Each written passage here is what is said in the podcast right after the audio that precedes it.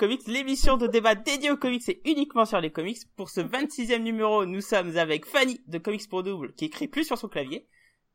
Mais t'es pas sérieux là? Non mais il recommence, mais c'est quoi ce bordel? Eh oui. Bonjour, allez, super. Cap de France Comics. Ouais, ouais, bah salut encore. Ragnir de la Maison des Indés. Soir Sonia de Comics Have the Power. Salut, salut Et moi-même, Blackura de Comics Century. Oui, désolé, en fait, entre temps, mon micro s'est déconnecté, donc il a fallu qu'on recommence. Oh Alors, chouchou hein. comment allez-vous, les enfants? Loose. Bah moins bien là depuis 5 minutes Je on saoule fait déjà, une en équipe fait. avec un loser, c'est tout. Putain, je peux rien dire, là. C'est, c'est trop l'évidence Ouais. même, là. Là c'est la loose totale. Eh oui. C'est clair.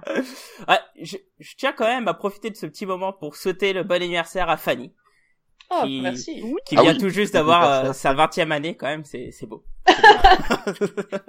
Ça y est, elle est majeure. Je suis pas sûr que tu sois très crédible, mais ok. Ah, voilà, je garde le mystère. Voyons, voyons. Bon, c'est bon sur le chat, vous m'entendez bien cette fois? Oui apparemment ça marche. Apparemment, c'est bon, ça y est. Nickel. Bon bah on va commencer tout de suite euh, par euh, euh, faire un petit instant comics, euh, à savoir euh, nos, nos petites lectures de, de nos derniers temps. Donc on va commencer par euh, Fanny, qui n'est pas vraiment une lecture. Non, puisque vous, euh, vous, le, vous le devinerez, euh, je me suis un petit peu bouffé euh, tous les runs de Constantine euh, euh, pour préparer le podcast ces derniers jours. Je, je n'en peux plus d'ailleurs. Je, je me suis mis à, à boire du whisky en continu. J'ai peur pour ma pour ma survie. Euh, Tradition mais, euh, mais mais oui, entraînement. Mais euh, mais du coup, je, je me suis dit que j'allais plutôt vous parler de quelque chose que j'attendais avec beaucoup beaucoup d'impatience et beaucoup de peur, beaucoup beaucoup de peur, c'est-à-dire la sortie de Wonder Woman au cinéma. Euh, donc euh, donc voilà, on va pas se mentir, il y, avait il y avait il y avait de l'angoisse hein, vu vu Suicide Squad hein, pour ne pas le nommer. Euh, J'avais quand même très très peur de ce qu'ils allaient faire à notre. Et euh, et donc je suis allée le voir euh, déjà deux fois d'ailleurs. Voilà, Ah, carrément. les cartouches d'essai illimitées. Ah oui deux fois oui oui. Ah ouais. Oui, oui. D'ailleurs, je, vais quand même euh, vous raconter euh, co- comment je suis euh, allée le voir, parce que c'est très drôle. Je suis rentrée de vacances avec un peu de, retard dû à mon super bus tout pourri. À 18h55, précisément jeudi, j'ai piqué un sprint jusqu'à mon appart pour poser ma, valise et ensuite dans l'autre sens pour partir au ciné pour arriver à la séance de 19h10. Donc je suis arrivée à 19h20.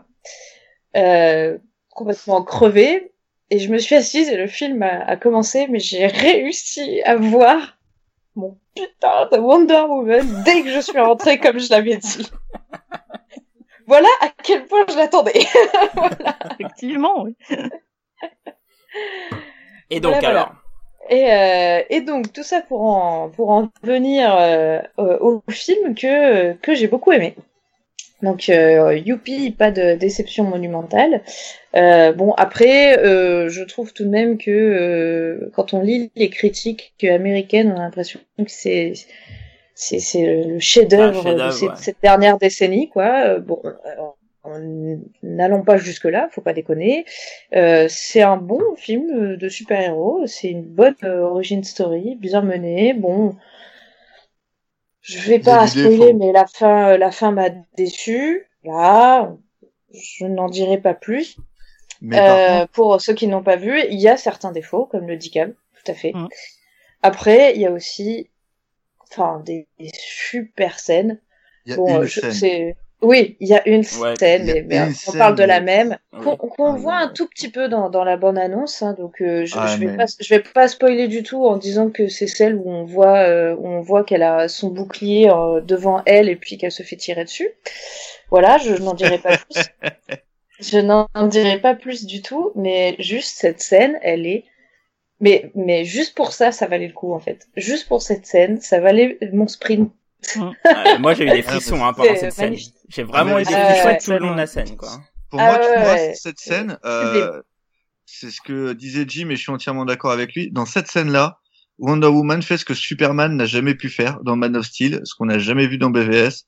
Et voilà. Ah, c'est vrai, j'ai même pas Mm. lu ce qu'il y avait marqué sur le, sur le site. C'est, euh, tu, tu vois une super héroïne, du pur, dur. Là, c'est vraiment l'archétype pur de ce qu'on pourrait appeler un super, un super héros. Et C'est exactement cette, ça. cette scène est magnifique. Ouais. Ah ouais, elle me fait des frissons. Et, même, je Ouais. trouve que cette scène, elle est tellement surpuissante que du coup, la fin, je l'ai nettement moins ressentie parce que j'étais encore dans, dans la puissance de, de cette première scène. Ah, mais la, la fin, elle est à chier. Ouais, bon, Elle est- Elle est, elle est malheureusement, pas à euh, chier, mais, euh, le- mais tu perds Ah. tout le souffle que t'avais avant, en tout cas. Euh, Il y a rien d'épique, elle est pas folle, elle pas- rabaisse, elle rabaisse le personnage. Euh, franchement, non, quoi. Euh, rabaisse le personnage, Ouais, je je dirais pas, pas, je ça. J'ai trouvé que je- surtout euh, le, le, le- Je répondrai à ça en, en off parce que je voudrais Oui. pas Oui, spoiler. on va- Oui, on oui, va oui, pas on se refera un débat. Mais sans, euh, sans, sans spoiler, euh, voilà, il y a, il y a des très très belles scènes, je trouve. Mm. On en voit quelques aperçus dans la bande-annonce, notamment sur sur Themyscira. Alors les gens sont assez mitigés là-dessus. Moi, moi, j'ai- personnellement, j'ai vraiment adoré la mise en scène euh, de Themyscira. C'est très joli. Bon, il y a certaines scènes fond vert euh, qu'on voit C'est un petit peu, lumineux mais euh, Il y a de la lumière. mais oui. Et, franchement, je trouve Ah. que ce film est un très très très bel hommage aux comics euh, du Golden Age finalement.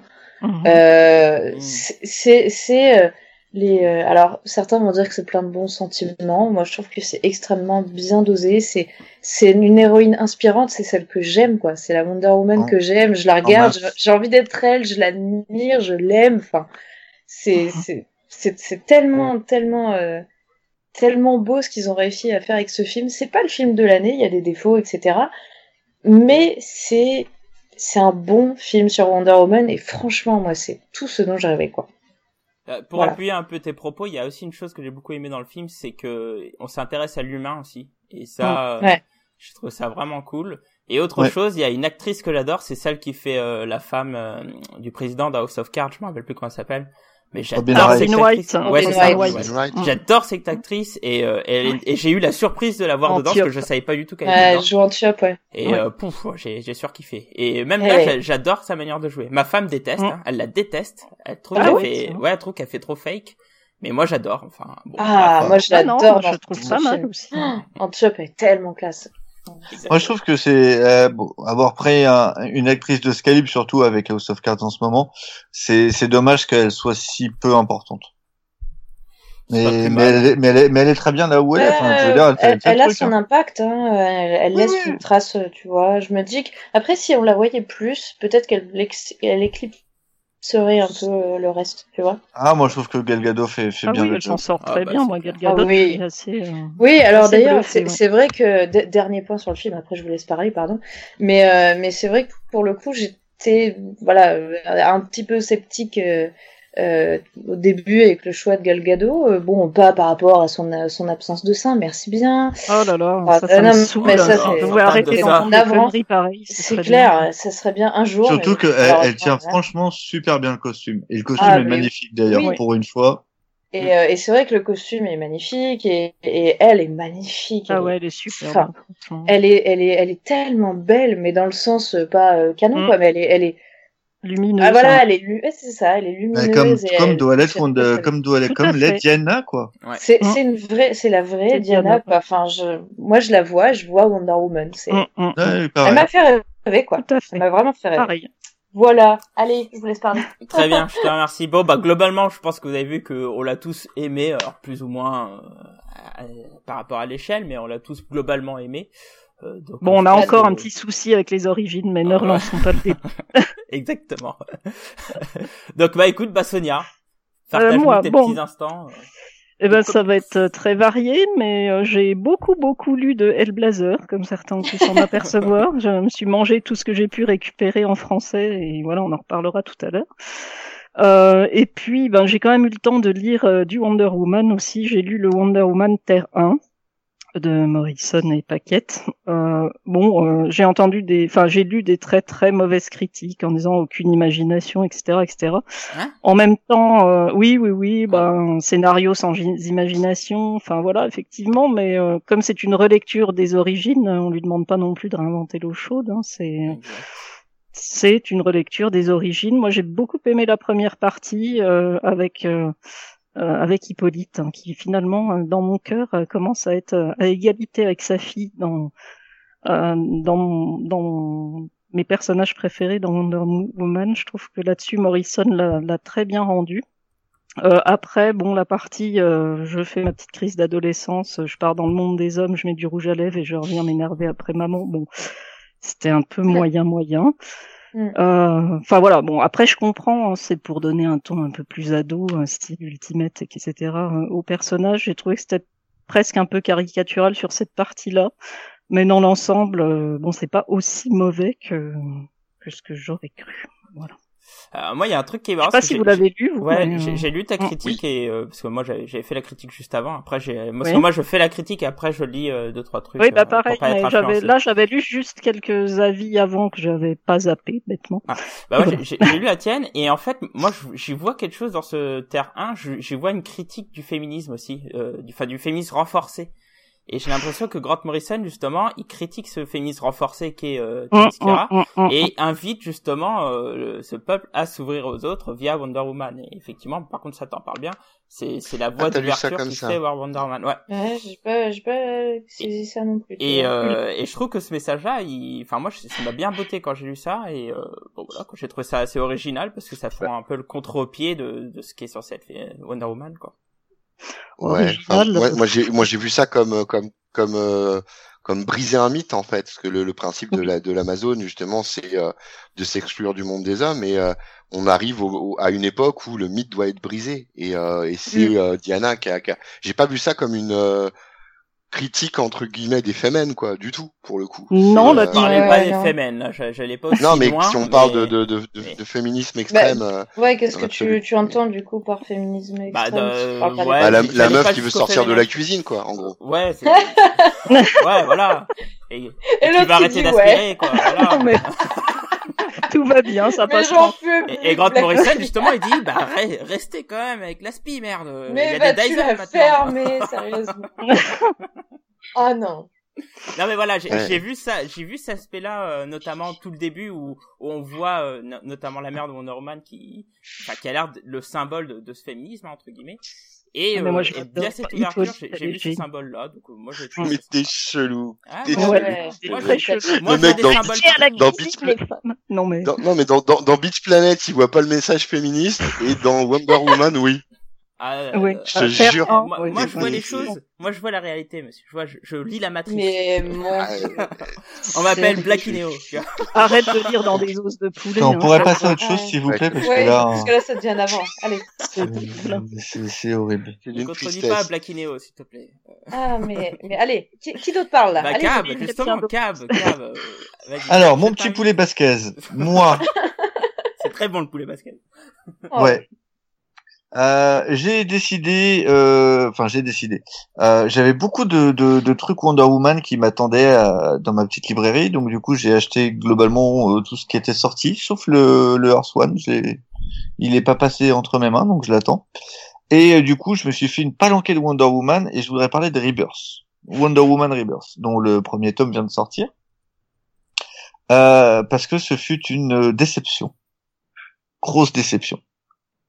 Euh, parce que euh, donc Rebirth, pour ceux qui ne le savent pas, c'est euh, le retour de DC et euh, de DC sur un mode un peu plus traditionnel. On a ramené le vieux Superman, euh, bref. Mhm. Euh, et donc du coup, je m'attendais à voir euh, Ruka euh, enfin lancer son nouveau run sur Wonder Woman. J'étais impatient parce que j'avais lu le run précédent juste avant que j'avais trouvé, je trouve super bien, et j'ai Mm. hâte d'avoir la, la suite. Et là, je me tombe sur une origin story. Et là, j'ai fait what the fuck? Encore une On origin adoré, quoi. On sent que... J'ai- Mais non, mais je me suis dit pourquoi? Alors, je me suis dit premièrement pourquoi, et, et deuxièmement, je me suis dit encore. Ouais. Euh, pourquoi? Parce que euh, je, je vois pas l'intérêt. C'est un rebirth. On n'est pas sur un, on n'est pas sur un relaunch. On n'est pas sur un reboot. On est dans la continuité malgré tout de ce qu'était le le, le New 52. Et euh, et en plus, pourquoi Ruka quand il reprend Wonder Woman la, première fois, en un épisode, il te montre euh, qui est Wonder Woman, ce qu'elle fait, euh, ce qu'elle est et son entourage. En un épisode, il te montre tout ça et il y arrive très bien. Pourquoi se coltiner une origin story de six épisodes qui n'apportent rien strictement en rien, que ce soit au personnage ou à une future intrigue? T'as même pas un côté euh, flashback où on dit tiens euh, c'est euh, Diana qui se rappelle quand elle a non c'est en direct c'est c'est ça et je te laisse, je fais, mais what the Euh, Je fuck? peux poser une question, euh, je veux dire, euh, récurrente chez moi. Euh, elle a un père ou pas dans cette origin story? Euh, non elle est faite de glaise Ah, cool. Ah, mais voilà. Cap, du coup, t'as Déjà, ta- voilà, t'as ta- ça lui réponse plaît. par cette question de Sonia. Non, mais c'est super parce que du coup, je vais le lire avec euh, un peu plus d'enthousiasme. Voilà. ah non mais franchement moi je me suis fait chier et euh, Ah. même non mais non mais euh, Blacky je suis d'accord oui ce serait pour casser le truc d'Azarello il y a Oui. 15 000 moyens de le faire autrement Eh, c'est non, que mais te- alors, euh, que j'ai de pas te faire vu. un Euh, origin story pour répondre à ce que Non. tu dis, Cab, moi j'ai j'ai eu un peu la même euh, réaction que toi en fait.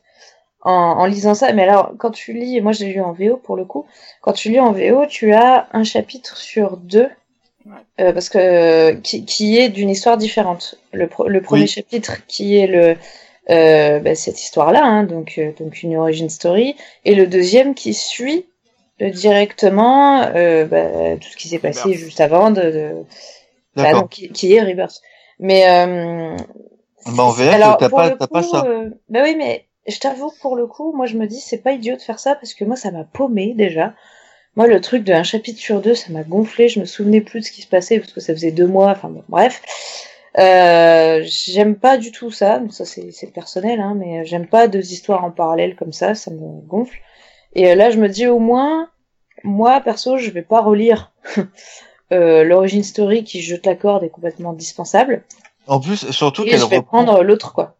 surtout que ça reprend globalement, à peu de choses près, euh, euh, l'origin story de Perez. Oui, Ah oui.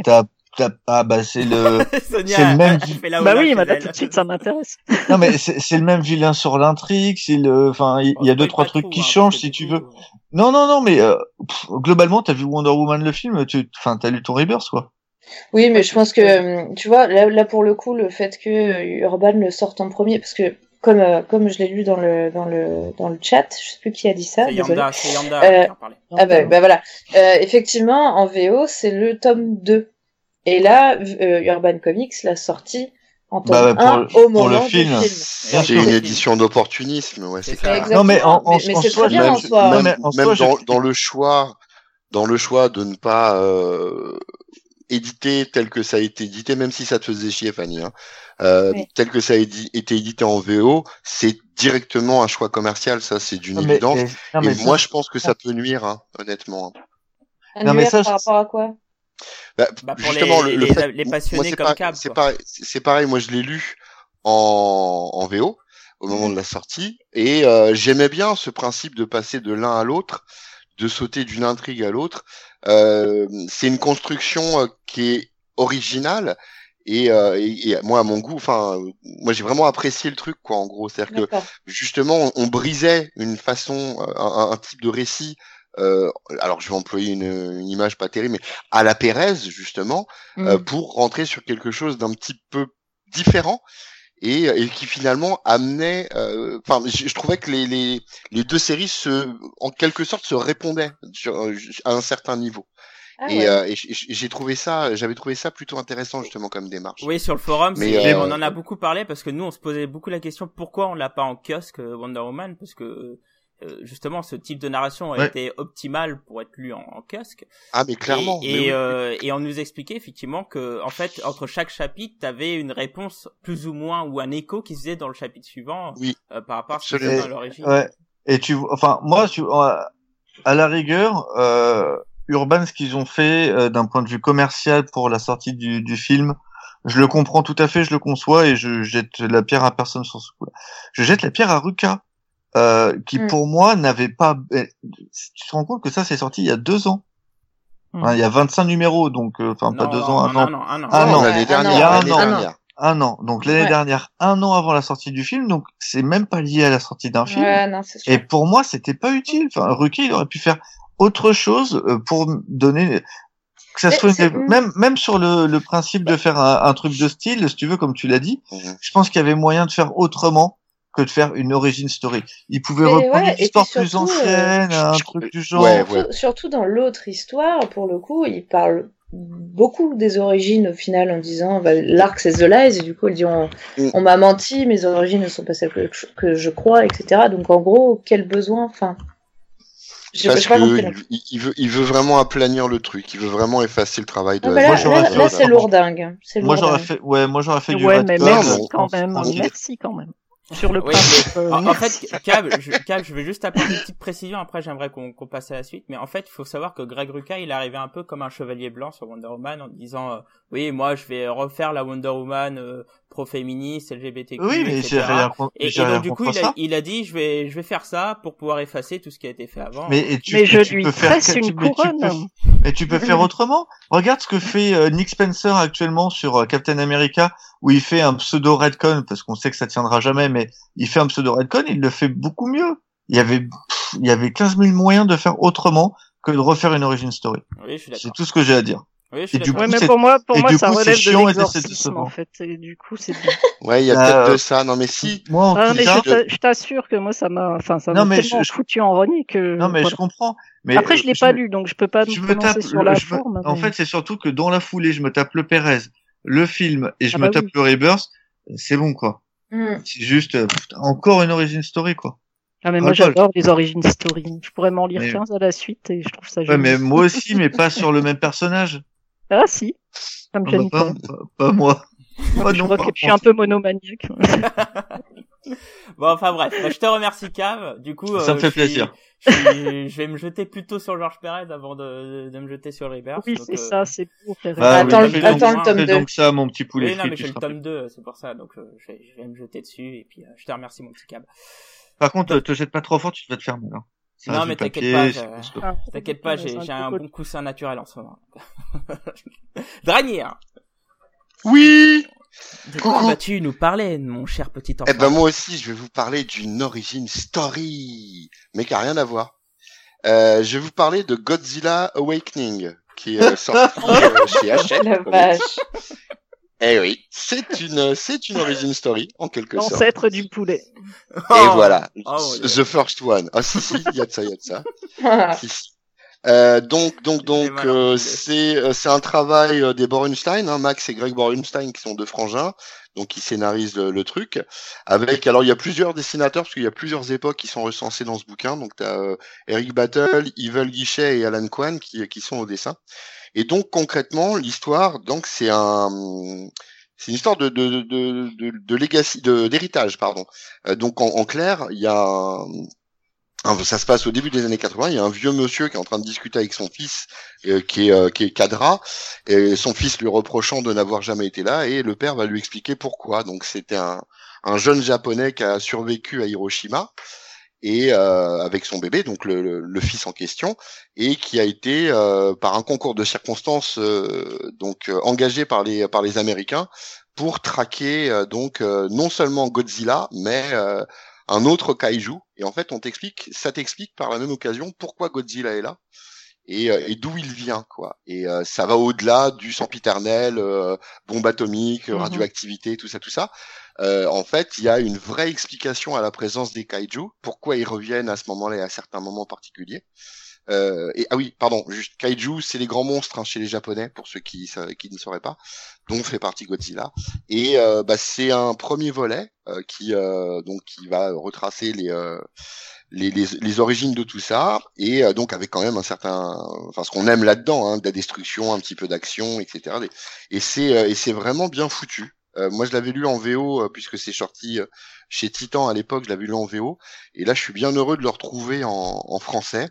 Et ça sort chez Hachette Comics, figurez-vous. Oui. Oh, C'est euh, ouais, Hachette Ah, Comics. ouais. Oui, oui. tiens. C'est chez Hachette Comics. Oui, Ouais, euh, Hachette Comics, hein. euh, il fait pas mal de choses qui font quasiment que de l'adaptation. Ouais, ouais, ouais, c'est ça, ouais. Mais en fait, moi, je, enfin, je dois pas être intéressé par le reste parce que c'est le premier Hachette Comics que j'achète, en fait. Ouais, je Véritablement. des Comics, donc je suis bien. Et, euh, et puis, bah, je suis bien content d'avoir trouvé mes petits kaiju. Je suis, euh, j'ai- j'ai- j'aime pas euh, en général euh, tout ce qui va être manga et ce genre de choses ou les animes, mais je sais pas pourquoi les kaiju ça passe. Donc voilà, je suis content d'avoir retrouvé mon Godzilla à moi, qui crache le feu, euh, qui a une haleine de cheval, un peu comme, euh, un c'est un peu comme, gangster ton euh, Godzilla à toi quoi ouais, c'est un peu un Blackie après un Boxmaster en fait. Seigneur. Voilà, oui. Se- Seigneur, oui, Seigneur Colonel KFC. c'est. Voilà, voilà pour moi. Je vous mettrai pas davantage. Ok, donc euh, il reste plus que moi et moi je vais vous parler du d'une bonne chiotte. Ça tombe bien parce que de changer mes chiottes cet après-midi d'ailleurs. Euh, Ah bah je, je vais vous On parler est de- Ravi de le savoir. du sixième kiosque de Civil War 2. Euh, comme j'avais parlé du premier, il me semble, euh, là je vais parler du sixième et je voudrais euh, remercier euh, Bendis parce que grâce à lui, quand je suis allé aux toilettes, c'est passé tout seul. C'était une chiasse. Ah non, mais, ah non mais franchement, Civil War 2, c'est c'est une blague du début à la fin. Alors le début, je me disais qu'il y avait un peu de potentiel, tu vois, mais alors au fur et à mesure, le gars tricote de la merde, c'est horrible. C'est horrible, il avance rien. euh, Enfin, franchement, le déroulé, euh, t'as l'impression que c'est des enfants qui se chamaillent pour rien. Et, euh, et le pire, c'est que quand tu lis la série Spider-Man qu'il écrit aussi avec Miles Morales, lui-même critique l'attitude de, de ce qui se passe dans son event. Donc il dit, regardez, je vous ai écrit de la merde. Et, et franchement, ah, c'est une souffrance totale. hein. Alors vous beau avez, d'assumer. Ouais, je sais pas si c'est assumé ou pas, mais bon, euh, enfin, pff, franchement, ne le lisez pas, quoi. Alors, c'est très beau. Tout ce que fait David Marquez, c'est super joli. Mais après, dans le déroulé, euh, c'est sûr que c'est... Franchement, ça fait du mal au personnage, quoi. Iron Man en prend plein la gueule, Captain Marvel, c'est franchement, ça, ça l'enterre plus qu'autre chose. Euh, vraiment, ne, ne lisez pas ce truc, quoi. Mais, pff, lisez, lisez, lisez-le à travers la série Captain America de Spencer. Là, là, c'est vraiment excellent, quoi. Mais tout le reste, c'est Bah, Nick quoi. Spencer, c'est. euh, je me rappelle encore quand euh, Fear Itself était sorti, il avait fait des, les fill sur euh, Secret Avengers euh, avant que Ellis arrive et après Book Baker. Il s'était fait un peu démonter la gueule, euh, personne trop. Euh, maintenant, c'est le mec qui monte et moi je trouve que sa, sa manière de traiter le, le crossover Civil War 2, c'est un peu la même chose qu'il avait pu faire sur euh, sur Secret War, Ah sur bon? euh, Secret Avengers. Ah ouais, il prend le truc complètement. euh, il prend le meilleur aspect du machin et il fait son truc dans son coin en parlant du crossover mais en en restant le plus éloigné possible. Bah, d'ailleurs, ce euh, ce qui- de- ce qu'il fait, c'est vraiment cool, hein. Ce, Ah non, mais c'est très, très bien. C'est très bon ce qu'il fait. Non, ce non, mais je dis pas que c'est mauvais. Moi, j'avais aimé ce qui. Non, non, mais je trouve ça très bien, moi.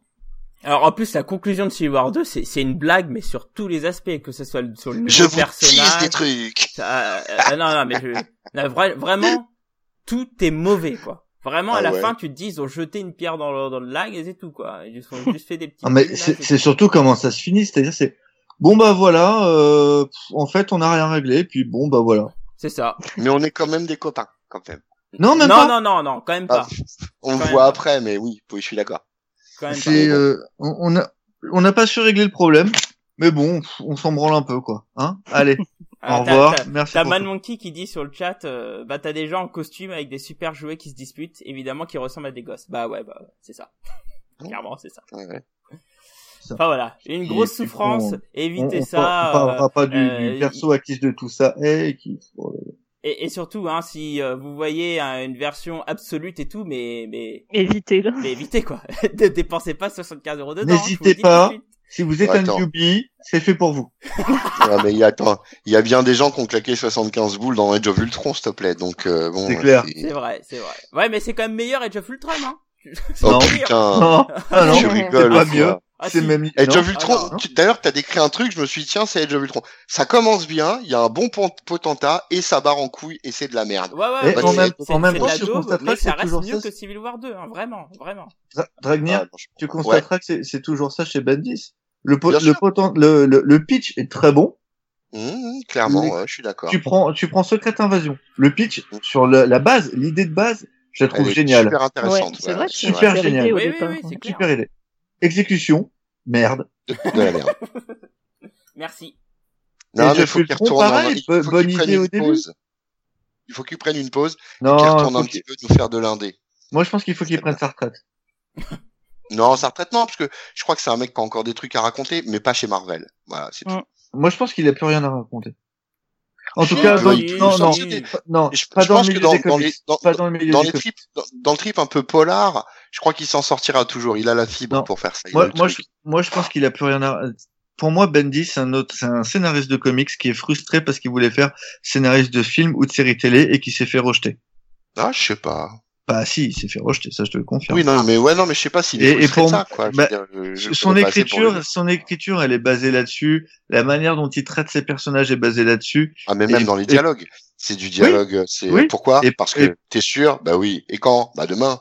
Bon, c'est C'est ça. et, et pour moi, non mais c'est ça, c'est du dialogue télé. Et pour moi, Ouais, c'est Bendis, du mauvais dialogue faut- télé. Non, non, non, faut pas dire ça. Enfin maintenant oui, mais ça l'a pas Ouais. toujours été. Mais Bendis pour moi, c'est quelqu'un qui maintenant devrait sortir euh, de, des comics Mm. et euh, retenter sa chance en télé ou autre- mais écrire autre chose. Euh, faut qu'il fasse une longue pause des comics. Je pense qu'il aura Ouais, des choses peut-être à raconter, mais faut qu'il fasse une pause. Moi, je Ouais. pense qu'il repartirait sur un truc euh, C'est un, peu petit comme Millard. hein. un petit un petit peu historique, tu vois, un petit peu euh, euh, dans les dans, dans dans dans le polar noir. etc. Il a toujours eu la fibre pour ça. Euh, depuis euh, Jessica Jones ou même Ouais, Torso. c'est vrai, ouais. c'est il, il a- Ouais, il a toujours Torso, eu le- Jinx, Sam et Twitch, Ouais, voilà. Daredevil. Oui, Tu mais euh, enfin, tu tu prends Je son, pense que c'est euh, là tu prends son Jessica dans Jones, les tu prends son dans- dans Jessica les- Jones dans- maintenant, c'est de Oui, la merde. bon. Mais Bah parce qu'il se noie dans d'autres trucs. Parce qu'il est pas, il, il se noie dans d'autres trucs. Il est pas Il capable de faire ça. plusieurs trucs à la fois. Ben, on lui donne des groupes, on lui donne des choses comme ça. Et euh, ouais, bon, le dernier bon travail qu'il a fait, ça reste Ultimate, enfin Spider-Man. Enfin bref. Ouais. Bon, il est, il est vous- toujours pas trop mal sur Spider-Man. Mais bon, bref, sur Civil War 2, c'est de la Ouais, c'est de la merde. C'est de la Bon, merde. Et bon. je, je On l'ai va dit, s'arrêter là. Oh non, On va merci. s'arrêter là. Bonne soirée tout le monde. Euh, passez- Ah putain, c'est seulement. Moi, j'ai pas lu mes Ouais. Blazer pour rien. Mais c'est clair, j'ai pas Bon, allez, on va mais passer au sel de l'émission. Au- Bon, c'est pas vraiment un débat là, mais on va vous parler ce soir de Constantine. Ah, ça risque d'être un débat. extraordinaire. ne serait-ce que sur le titre que vous avez choisi. Une- ordure Ah. extraordinaire. Voilà ce qui est le, le joli titre. euh, copyrighté par, par Dragnir évidemment. Euh, donc on va Yes, pas sir. parler du, du personnage avant parce qu'on va en parler un peu après. On va juste faire un petit tour de table, une minute chacun s'il vous plaît, pas plus, euh, pour savoir ce que vous pensez déjà du personnage, comment vous l'avez abordé, ce que vous en pensez, etc. Et on va commencer pour changer par Dragnir, un homme poilu. Dakodak. Euh, que dire sur Bah, pff, moi j'aime les cons. Euh, la preuve, je suis parmi les GG, donc c'est un signe déjà. Euh, et euh, les, personnages comme ça, borderline et un peu euh, un peu plus complexes qu'il n'y paraît dans leur euh, dans leur euh, cynisme et leur sarcasme, c'est des choses qui me plaisent. Donc voilà, dès le début, moi je suis tombé sous le charme de ce personnage-là parce que parce que parce que c'est un connard de britannique quoi déjà clairement et et ça ça peut me faire que craquer moi. Voilà, j'irai pas plus loin parce qu'on va en parler plus avant après. Ok. on va passer à un autre poilu. Ah j'allais dire une connerie, Cab. Fanny, j'allais dire Fanny, ouais. Oui, ben non. Allez. Et Cab. Euh, presque 300 numéros de bonheur. Et après, euh, le personnage euh, a disparu. J'ai pas compris pourquoi on n'avait pas, on n'avait pas continué une nouvelle série, quoi. Euh, donc euh, voilà. Moi, j'ai j'ai pas compris qu'à la fin des, des, enfin, quand est arrivé New 52, ils ont arrêté Hellblazer et, et euh, on n'a plus jamais vu Constantine. Alors que c'était un bon perso, quoi. Bonne série, Hellblazer. 300 numéros très bons. Voilà. Ok, donc euh, pour ceux qui comprennent pas pourquoi on rigole, c'est qu'à la, par la suite, Constantine a été édité sous la série Constantine et bon, on en parlera peut-être plus- un peu plus tard. T'es sûr, on en parlera de cette merde. ouais, voilà. on est passé de Sting à chaud, Justin. Bieber, donc euh, oui on en parlera. c'est clair. Super. Sonia. Oui, alors moi c'est un personnage que je ne connaissais pas du tout, donc j'ai lu euh, à la suite le- les runs de Ennis Ellis et le début de d'Azzarello. Euh, en fait, j'adore, j'adore ce perso. euh, comme euh, comme Dragnir, j'aime bien les connards, en fait, je pense. Et ouais, euh, enfin franchement, je m'y suis attachée. C'est pour ça que tu vois l'ordure, euh, c'est- j'ai trouvé ça un peu méchant, même si en fait il est tout mignon, Tu, Constantine. tu, tu la préfères quelle, vache. tu préfères quelle version du perso? Alors j'ai beaucoup préf... enfin, j'ai beaucoup aimé euh, celle de Ennis, La version Ennis. Garce Ennis, ouais. Ah ok, C'est d'accord. mon chouchou. Mais on en reparlera peut-être tout à l'heure. Mais Ah oui, euh, oui, bon, on en parlera. évidemment, Oui. je vais pas spoiler Oui, en disant oui, que oui. celle qui me plaît le moins est celle d'Azzarello, mais je n'ai pas du tout. Oh bon, on en parlera plus tard. en Comment on va fighter? Ah ouais, mais trop. Ça tombe bien. Non, c'est une belle découverte. Je suis contente euh, d'avoir eu l'occasion de lire ça. Ok, très bien. Je te remercie. Fanny. Alors, euh, moi, je connaissais euh, déjà le perso. Maintenant, j'étais pas euh, pas du tout une grande connaisseuse, au contraire. Euh, alors, bizarrement, j'avais euh, j'avais lu euh, ce qui est ce qui a été édité en français euh, sous les dossiers de Hellblazer. Euh, c'est pas forcément euh, comment? C'est euh, Mike Carey Oui. euh, Attends, euh, non, non, c'est- Spencer et Delano. Si Spencer et Delano. Oui, c'est Ouais. ça. C'est pas Mike euh, Ah, c'est Delano. D'accord. ouais, c'est c'est les, euh, les deux mini-séries parues en 2010 ou 2011, je sais plus. Ouais, exactement. Avec avec euh, Sean Murphy et Jock. En c'est ça. Ah, Adolescent et, euh, Moi, je, l'avais, c'est exactement ça, P- Pandemonium ça. et Mauvais Sang. Et du coup, bon, Ouais, c'est pas ce qu'il y a de plus, de plus euh, emblématique du perso en vrai. Et euh, j'avais aussi lu euh, genre Ah. Justice League Dark, enfin voilà, des trucs un peu. Et euh, du coup, là, Ouais. j'ai vraiment, euh, j'ai vraiment euh, lu bah, un peu tous les runs, pas pas l'intégralité, euh, mais, mais mais un peu tous les runs. Et la vache, qu'est-ce qu'il est hardcore quoi C'est un truc Ah de oui, bah oui, c'est c'est oui. Euh, je, je, je vais élaborer un peu tout à l'heure sur les trucs qui m'ont vraiment marqué, mais euh, mais celui que moi j'ai préféré, c'est vraiment Delano pour le coup. Euh, Je parle pas de Pandemonium, hein, euh, qui est très bien aussi, mais je parle des, des, des premiers numéros. La, la version de Delano, ouais.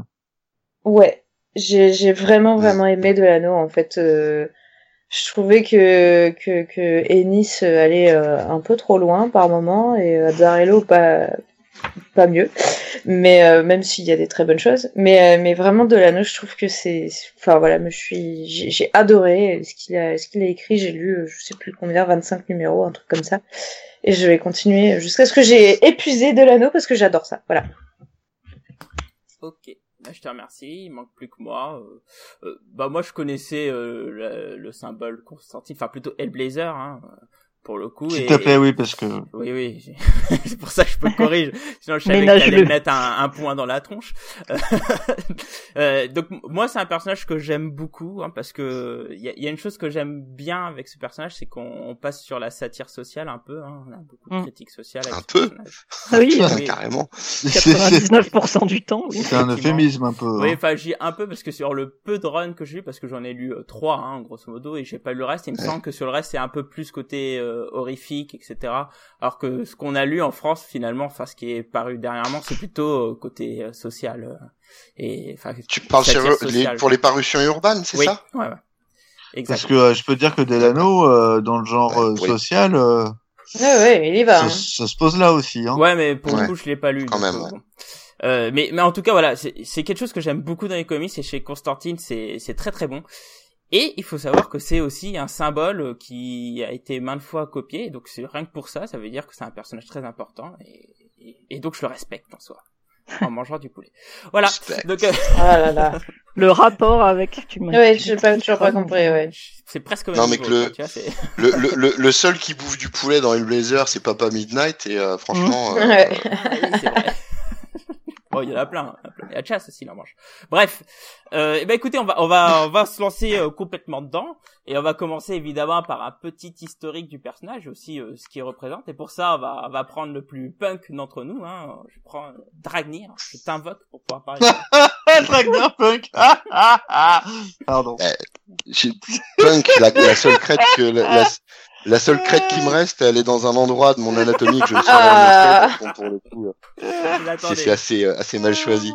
Euh, donc, donc, euh, petit historique sur sur le personnage de Hellblazer. Alors bon, bah, c'est un secret pour personne. Il a été euh, euh, créé euh, par euh, Alan Moore, hein, qui le- qui l'introduit comme un personnage euh, secondaire, enfin un intervenant dans son Swamp Thing. Pour être exact, c'est dans le numéro 37 de juin 1985. Euh, pour la petite histoire, euh, ce personnage, donc il, il en avait déjà l'idée, hein, euh, d'Alan Moore de ce personnage. Il voulait faire un, un sorcier prolétaire. Euh, ce qui est tout à fait le cas hein, pour pour ce qui est de de, Mhm. de, de, de, de, de- de- du Hellblazer, de Constantine. Mais euh, pour ce qui est du look, par contre, euh, c'est euh, Stephen Bissett et euh, John Steve. Tottleson qui sont euh, qui sont à la- des, des, des personnes avec qui il travaille à l'époque. Euh, D'ailleurs, il va signer euh, la première apparition de Swamp Thing avec euh, Stephen Bissett. Et euh, donc, ce sont deux gros fans de police, euh, le groupe euh, de police. Et euh, pour le look, eh ben ils vont pousser, euh, ils vont pousser euh, Alan Moore pour que ce soit en fait, euh, euh, pour que l'apparence physique ce soit Sting, en gros quoi. Donc euh, très filiforme, euh, blond, enfin très ambigu, etc., etc. Et donc concrètement, voilà, il, il va apparaître pour la première fois en, en, 1985. Il a, il a quand même pas mal de succès parce que c'est, il a déjà les bases, hein, c'est-à-dire que euh, alors, il alors, est déjà manipulateur. Ouais, vas-y, vas-y. Juste petite précision, en fait, alors parce que j'ai un peu bossé sur le sujet euh, pour une fois. C'est beau. Et, et en fait, euh, Constantine, il apparaît pas dans le numéro 37 pour la première fois. Il apparaît discrètement dans le numéro 25 il est dans le fond d'une ouais, case. Avec sous le sous le sous le sous le vrai nom de Sting d'ailleurs. Non, enfin il y a pas de nom. Il y a, y a absolument pas de nom et euh, et justement c'est plus tard qu'ils ont confirmé parce que tout le monde pensait qu'ils avaient mis Sting justement pour se faire plaisir et plus tard ils ont confirmé que non non c'était bien Constantine. Voilà, c'était la la petite anecdote. Il y avait une, il y avait une histoire justement, alors je sais pas si c'est dans ce numéro-là, où le personnage, un personnage se présente avec le, le nom de, de, de, le vrai nom de Sting. Pas Sting, donc c'est Gordon, je sais plus quoi d'ailleurs, son, son nom. Enfin bon, bref, enfin bref, toujours est-il que euh, il y, a, y a ce lien à Sting qui est, qui est assez prédominant, au moins sur euh, sur sur l'apparence, ça c'est certain. Ouais. Euh, et donc pour la petite histoire, Alan Moore, il a eu euh, la révélation de sa vie puisque euh, il a eu l'assurance d'avoir fait le bon choix puisque un peu plus tard, après avoir créé, euh, quelques jours après avoir créé euh, ce personnage-là avec cet aspect-là, euh, il a, il a croisé un type dans un pub. Voilà, on sait ce qu'il fait dans les pubs, donc on peut imaginer que voilà, il, il avait peut-être pas tous ses esprits, qui ressemblait très pour très à son personnage et qui lui aurait fait un clin d'œil. Donc, bah, pour le coup, voilà, il, il avait la confirmation que. Cela dit, euh, tous, tous les scénaristes euh, ont raconté ça. Hein. Ennis l'a raconté, Ellis Ouais, l'a ouais, raconté, ouais, Azzarello l'a raconté. Ouais. Donc, Ouais. euh, Bah, c'est parce qu'ils l'ont tous vu, voilà. Il y a Oui, peut-être un truc. c'est c'est de la magie. Euh, donc, donc le, le personnage, il va tellement plaire qu'il va avoir euh, sa propre série à partir de janvier 88. Alors, qui est censé s'appeler à la base Hellraiser. Euh, le premier choix qui avait été porté pour le pour le nom, c'était Hellraiser. Sauf que à la même Il y avait époque, le film. Steve Parker, voilà, sort son film de Hellraiser et que bah il voulait pas faire de l'ombre, donc ça va se transformer en en Hellblazer en fait. Et euh, et donc bah depuis euh, ça n'a pas arrêté, comme le disait tout à l'heure euh, Cab, hein, grosso modo, on a on a 300 numéros avec des Ah gens oui, brillants. Le 300 marque la fin de la série. euh, Voilà, c'est ça, c'est ça. Donc et ça commencera avec Monsieur Jamie Delano. Voilà, voilà pour ce qui est des petites choses. Juste un petit détail aussi que j'ai oublié de, de, de, de, placer. On a à un moment accusé Moore d'avoir euh, pas plagié, mais au moins de s'être inspiré d'un personnage euh, qui avait été initialement créé par Marv Wolfman et, et Colan, de- donc euh, le Baron Winter de l'équipe des Night Force. Euh, mais bon, concrètement, honnêtement, pour moi, être allé un petit peu chercher le truc, le seul point commun, c'est que c'est un mystique manipulateur. Après, pour le reste, euh, il n'y avait pas de- beaucoup de, de- de points communs avec le personnage. Et euh, Alan Moore leur a répondu avec euh, la gentillesse et, euh, et la, la- la modération qu'on lui connaît. Il leur a envoyé à chacun une carte d'anniversaire avec un fuck off à l'intérieur. Bah, voilà. évidemment. La classe américaine, enfin anglaise. pour. La classe britannique. Exactement. Et en, en termes de symbolique, alors que représente Constantine? Parce que bon, on, on- on connaît, hein, c'est un Sting avec un, avec un, un joli petit blazer euh, très long. Euh, Un costume. Il est en Ouais. costume au il départ. a pas Ouais, de je- blazer. Ah, moi, j'ai toujours appelé ça un blazer, mais bon, un costume. Et Le- euh, le le choix- manteau, le- quoi, le ch- tu vois. le choix de blazer, c'est euh, c'est un c'est pas un jeu de mots, mais c'est une subtilité linguistique parce que le blazer c'est le vêtement effectivement, Bah oui. mais mais blaze c'est c'est les flammes. Euh, et et euh, le, le Hellblazer, ça peut ça peut vouloir dire pas mal de choses en fait. C'est c'est c'est là que le choix s'est porté euh, sur ce sur ce nom-là en fait, quand ils ont eu à le, à le modifier. Et, et donc, Cab, est-ce que tu peux nous parler un petit peu de ce personnage? Euh, de Constantine? De oui, Constantine le blazer. hein. de- de- de- oui, oui, de, John Constantine. Eh Ben, euh, John Constantine euh, est né à, à Liverpool. Euh, c'est euh, une es- bon, c'est un anti-héros. Hein, D'ailleurs, c'est un des. Il est vraiment dans la mouvance puisque euh, le premier épisode date de 88, donc on est en pleine période du grim and gritty où euh, euh, tout plein de personnages ont le vent en poupe, euh, type Punisher, Wolverine, etc. Euh, il est euh, alcoolo, il est, euh, il fume euh, à peu près, euh, je pense, 50 clubs par jour. Ouais, quand, il a son... quand il a son cancer, il dit une trentaine. Attention, t'exagères, t'exagères.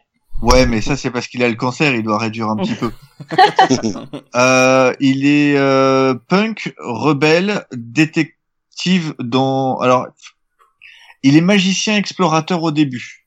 Après, il y aura plusieurs euh, versions. Enfin, ça va changer. Après, il deviendra plus ou moins détective, Détective, notamment. ouais.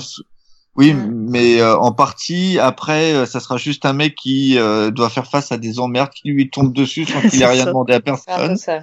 Euh, donc ça, ça va varier. Même le côté du coup euh, aventurier euh, que tu trouves dans le dans le premier arc de Delano, par exemple, Mm. euh, va complètement disparaître. Euh, il fait de la science occulte euh, et euh, et c'est il est du côté des bons à cause d'un événement particulier. Et euh, Oui. et Ellis l'exploitera de manière très subtile mais euh, très bien dans son dans son premier arc. Et il aurait pu sombrer de, vraiment dans le dans l'ordure pure mais dans le genre vraiment méchant.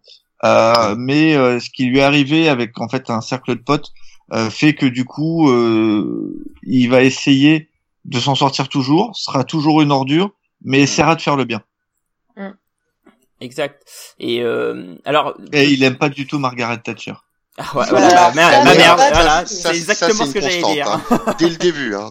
Mais Bah, c'est pour mais- ça que t'es une ordure en général. Mais, mais tu sais que tu, tu sais que. Delano, euh, Delano, euh, son euh, lui, ce qui l'intéressait dans Hellblazer, c'était, euh, il l'a, il l'a même dit, c'était Oui. de commenter euh, les années 80 anglaises.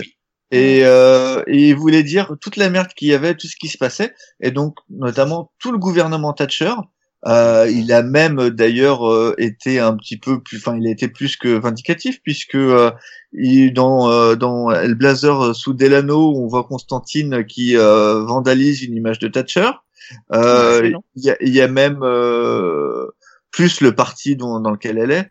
Euh, Il y a un moment où euh, il est il est attaché, c'est vraiment au tout début, il est attaché la tête en bas parce qu'il s'est bon voilà, il s'est encore retrouvé à dos avec un avec un truc et euh, bon il dit ouais je vais je- ça fait chier et au moment où il voit que la télé est allumée, en fait il est en train de regarder euh, Margaret Thatcher en train de se faire élire une nouvelle fois, il dit putain c'est vraiment l'enfer sur terre en fait.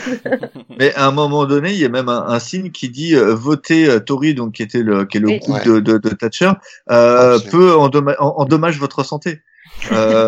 Euh, Ah non, mais c'est plein de messages. Et même par Ouais, rapport à la, fa- à la famille royale, il est pas super Mm. tendre. hein. Ah, Oula, bah, non. oui, à ce qu'ils se prennent, ouais, c'est Euh, c'est- pas plutôt Ennis. c'est pas le c'est pire, Ellis. pire. Ah, c'est il va bâtir, Ah il va tout un run là-dessus.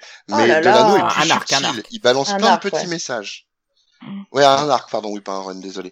Mais, Ah, euh, bah, mais Delano balance vraiment plein de petits messages à droite à gauche, euh, de la bouche de, de, de- du Hellblazer lui-même ou des gens autour, Mhm. où Ah, mais tu vois que au, au regard de la famille royale, c'est là que c'est très punk. hein. Il est, euh, il est pas respectueux du tout, quoi. C'est Ah, non, c'est non, non. juste. c'est- Enfin, je parle de Delano. Et d'a- D'ailleurs, ce qui est marrant, Ah, Ellis non plus, hein, je veux Ce- dire. Ouais, mais ce qui, est- ce qui est, ma- ce qui est marrant, c'est que euh, l'aspect de, euh, de Constantine sous Delano euh, est très propre sur soi. Le Oui. mec est à ce moment-là, donc il a son trench coat, il, il a son, dandy, hein. A son, hein. il a son costume, il est en mode dandy. Euh, Le côté euh, un peu plus punk de Constantine euh, dans la dans l'habillage, même si ça reste assez classique avec la cravate, la chemise Mhm. ouverte, Mhm. euh, ça viendra bien après. Ouais, ça viendra plus tard. Ça, ça viendra plus tard et ça sera un look définitif euh, à partir de quasiment, euh, je dirais Jenkins peut-être, parce que sous, euh, il a encore Euh, plus ou moins le costume sous Ennis. À sous Ennis, il passe par plein de phases, donc on Oui. peut pas vraiment juger le truc. Sous Ennis, que, en euh, tout il cas, c'est le, sûr. le- Sous Ellis, c'est sûr, il a, il a plus que le trench coat, euh, la chemise blanche et la, La et la cravate. Ouais, ouais, Et la Ouais, cravate. clairement, ouais. Et puis il est, il est plutôt, euh, il est plutôt fouillis, quoi. Enfin, je veux dire, il est. Oui, c'est un peu euh, le la boxon. cravate, bah, il a très les cheveux qui sont en arrière, etc. bah, t'as le style que lui donne on- Fusain, d'ailleurs, que moi je on trouve passe d'un, on passe d'un stéréotype euh, entre guillemets gentleman, euh, euh, gentleman british à euh, oui à un côté un peu plus punk, un peu assumé. Après, Et d'ailleurs, on les- sait pas les- d'ailleurs au début qu'il est punk. non du tout. Non, non, ça viendra C'est plus tard. absolument pas. Ouais, Le- bah, c'est tard. c'est là. quand même le- Delano qui, qui le pose. Oui, c'est des Lano, mais pas dans les premiers arcs. D'accord. Dans les premiers arcs, tu c'est- sais pas qu'il est punk. D'accord. Non, non, non, ça vient plus tard. Tu sais c'est- à partir c'est- du- c'est aussi dans le run de Jamie Delano où on, on nous signifie que Constantine est bisexuel aussi. C'est ce que j'ai Euh, je sais plus si c'est si c'est Delano. Oui, t'as raison. C'est t'as de la- raison. Oui, oui, si, c'est si, de si, l'anneau. si, c'est euh, C'est bien ça. c'est Delano. Il y a tout un. c'est- tardif, Et puis il y a plein de choses. De, Oui, oui, Delano c'est pas dans le aussi, début. euh, Ça, ça, ça, j'ai pas lu, je crois. Non, non, c'est pas Euh, le non, ça vient. Euh... ah, euh, rappelle sur le, c'est après Morrison, il me semble. Ça se passera après Morrison et Gaiman, quand il reprend après Morrison et Gaiman, donc ça doit être euh, aux alentours du 30, numéro 30. un Ouais, c'est entre ce 28 et 31. goût-là. Ouais, Ah, je suis un truc dans pas. ce goût-là. Mais euh, pour, pour, euh, pardon, Non, non, vas-y, continue. Non, vas-y. Continue. pour, pour en venir euh, aux, aux- aux auteurs en eux-mêmes, euh, qui étaient à l'époque euh, exclusivement britanniques, euh, le, le fait est qu'ils étaient tous issus de pas de la même école, mais en tout cas de la même mouvance, celle de ABC Warrior ou 2000 ID, et, euh, et on était dans le euh, euh, dans le, le politiquement incorrect. hein. Toutes ces parutions d'époque étaient très politiquement incorrectes. Euh, donc que que que le, le pape de l'époque, Alan Moore, lance un personnage qui soit repris par tous les auteurs euh, britanniques, euh, avec justement ce, ce, ce fil conducteur de de- de- d'une espèce de, de contestation sociale, de remise en cause euh, de, de, de la technique, enfin de, de tout ce qui est euh, la Dame de Fer et, euh, et de ces époques-là, c'est c'est que logique. Euh, c'est- c'est c'est typiquement britannique des années 80-90 pour le coup.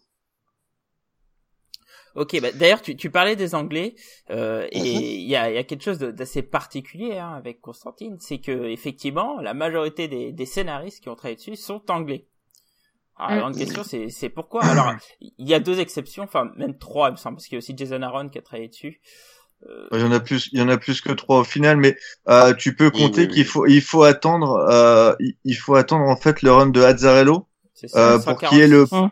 le 146, donc euh, ça fait quand même un paquet d'années, euh, pour qu'il y ait le, le premier, euh, le, le, le premier scénariste euh, américain. Américain. ouais. américain. Et ça s'est pas fait sans mal en plus. Ouais. Ça a été Et ça a très été mal décrié, ah, très très mal Ah accepté. ouais. Ça a été Ah, oui. et, et de ce que j'ai lu en fait, euh, c'est carrément euh, Alan Moore et euh, Garcenis qui ont validé le choix de, Oui. de Ouais, Vertigo ils ont été- pour il a été- Brian Il Zarello. a- ils ont été adoubés par, euh, il a été adoubé effectivement par euh, d'abord- d'abord par Ennis et comme Oui. Ennis c'est un petit favori de Alan Moore, il a suivi. Hmm. Ah. Mais euh, mais il faut voir qu'à l'époque les, les les fans euh, de Hellblazer euh, considéraient que c'était une trahison euh, parce que le personnage était anglais écrit que par des anglais euh, hormis Delano qui l'a fait se balader euh, dans les premiers arcs euh, à l'autre bout du monde Mm. ça se passe quasiment qu'en Angleterre Mhm. euh, et euh, et donc du coup les c'était très très très mal vu euh, d'avoir euh, le un, un, un- déjà un américain et en plus il l'emmène aux États-Unis quoi C'est ça, c'est ça le problème. Encore quand en anglais Oui. l'emmène aux États-Unis, c'est ce que Il y était déjà allé avant, oui. c'est Sur sûr. oui le- mais c'est de la balade c'est un épisode la- Oui. Ouais, sur la C'est fin de son un- run, Mm. il fait, il fait deux épisodes en vérité sur, euh, sur les États-Unis, Oui, avec il le, le président. Kennedy et tout ça. Oui, C'est oh, ça. c'est énorme. Tout.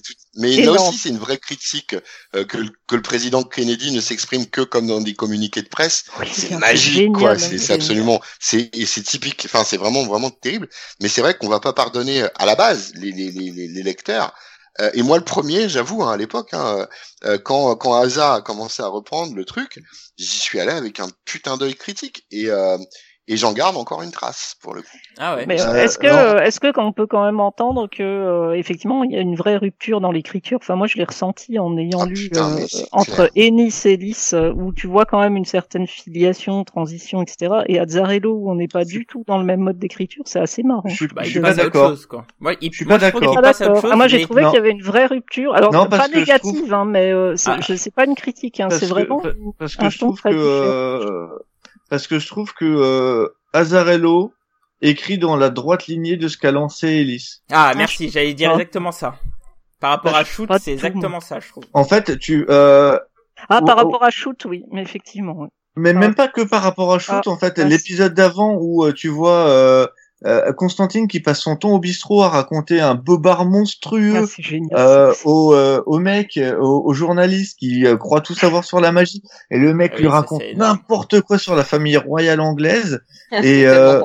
Ah, c'est Cet énorme. épisode est génial, mais et tu vois, c'est le, c'est le mec, il arrive à lui faire voir des trucs, à lui faire ressentir des choses, juste en lui parlant, et euh, et c'est le Constantine beau parleur, euh, le Constantine qui ne fait pas de magie, euh, que tu vas, même dans les deux épisodes avant où euh, t'as le japonais qui euh, qui est un fantôme, et dans le euh, celui où, enfin un autre, on n'est plus sur le, le Constantine magicien. C'est sur le Constantine beau parleur et tu sais pas s'il est magicien ou pas. sais pas si c'est vrai, etc. C'était vraiment là-dessus, et je trouve qu'Azzarello, pour moi, écrit dans la droite lignée de ce personnage-là. Ouais, ouais, c'est vrai. Ah, mais c'est de l'aspect mystique qui, euh, Oui, moi c'est qui a ça. mon coup empathie. Mm. Ah, par contre, oui, mais c'est déjà le cas chez, chez Avec Elise. Elise. Alors, Elise garde, Ah, ah, et- il y en a un peu quand même. Oui chez et Elise, non. hein. et, Elise en garde de plus que ce qu'on gardera, euh, Elise, ce c'est qu'on plus garde- subtil. C'est Elise, c'est beaucoup plus subtil. Elise que en il- gardera plus que ce que fera euh, Azzarello, ça je suis Ouais. d'accord. Bah, Ouais. après, Mais on, va- c'est- on parlera des runs plus tard, hein, les enfants. Ouais, ouais, mais euh, surtout sur celui-là, je pense que, j'ai- en plus, je suis assez d'accord avec Dragnir, donc je pense qu'on va en parler un peu. Mais, après, euh, mais, je, dessus. mais je pense que vous avez pas lu le dernier arc, parce que moi je l'ai lu, Bah, euh, Ben non, du coup. et, et je peux vous dire qu'il y a beaucoup plus de magie que dans le pro- que de dans quoi, les débuts. sur le travail de Azarello Oui. Sur, Sur le dernier arc? Ah oui, euh, ouais, High il, Water, re- oui. il replonge directement Il dedans. replonge dedans. Et on, on en reparlera, mais Oui, euh, on en justement, c'est pour moi la. Euh, mais par contre.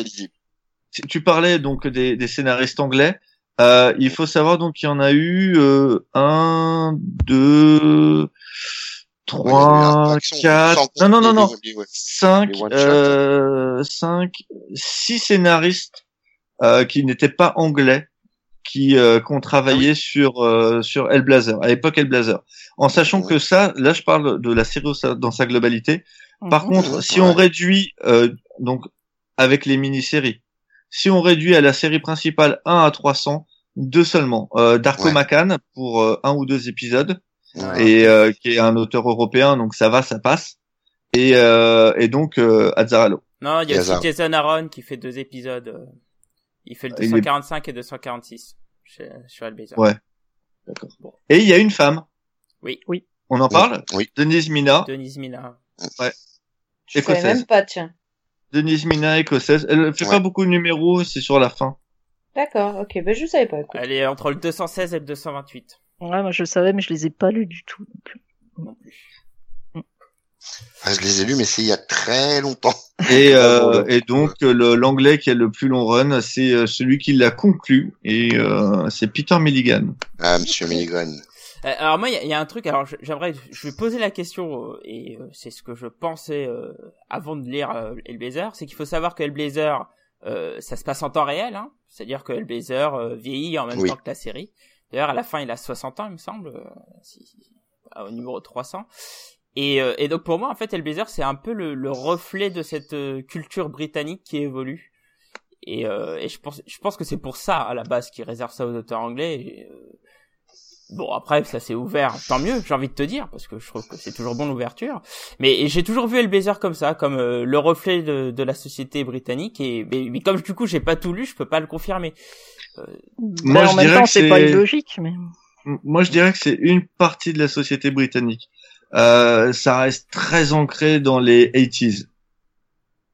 Ah, je suis pas tout à fait d'accord parce que justement, euh, ce que derrière va sortir justement des mecs comme, euh, euh, bah, tu disais Milligan par exemple ou euh, Et j'ai pas Ou, lu euh, la partie Milligan.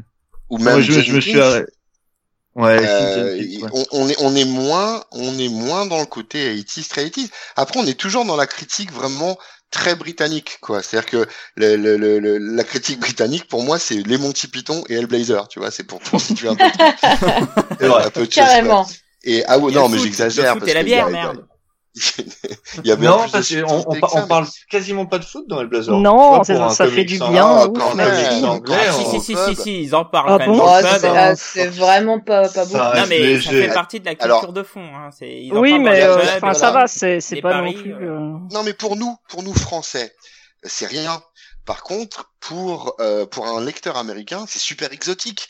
Les mecs sont au pub et parlent euh, et parlent de, de Arsenal euh, ou, Ah ou oui, de je c'est sais vrai, plus, ouais. Tottenham, Arsenal, je sais ouais. plus. Ah, il y a même le monstre qui, euh, il y a même un monstre qui est double en fait, qui est, qui est construit où tu vois d'un côté c'est une tête avec euh, les bras, le mec est pour Arsenal et l'autre c'est pour Manchester City. ça. Et, euh, et Constantine le, démonte en disant euh, bah alors les gars on fait quoi le dimanche? Mais ouais go C'est- Arsenal ouais, go c'est ça, Manchester c'est ça. Et le mec se fout le monstre se fout sur la gueule lui-même. mais, mais tu vois, c'est là que c'est là que pour un lecteur, bah, pour un lecteur français, nous on connaît un peu le football en général, euh, même si on n'aime pas ça, ça change Euh, ouais. rien, on le Oh, connaît. Non, mais ça change rien. Mais ce que, bah, ce que je veux dire par là, c'est que ça fait partie du bruit de fond. Tu vois ce que je veux dire?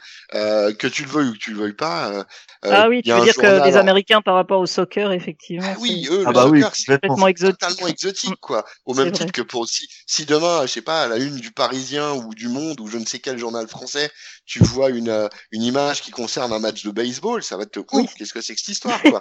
Euh, tu vois ce que je veux dire? C'est c'est- c'est Oui, exactement dans ce cadre-là qu'on inscrit la chose, euh, dans dans le principe de euh, dans le principe très britannique. Et euh, et pour le coup.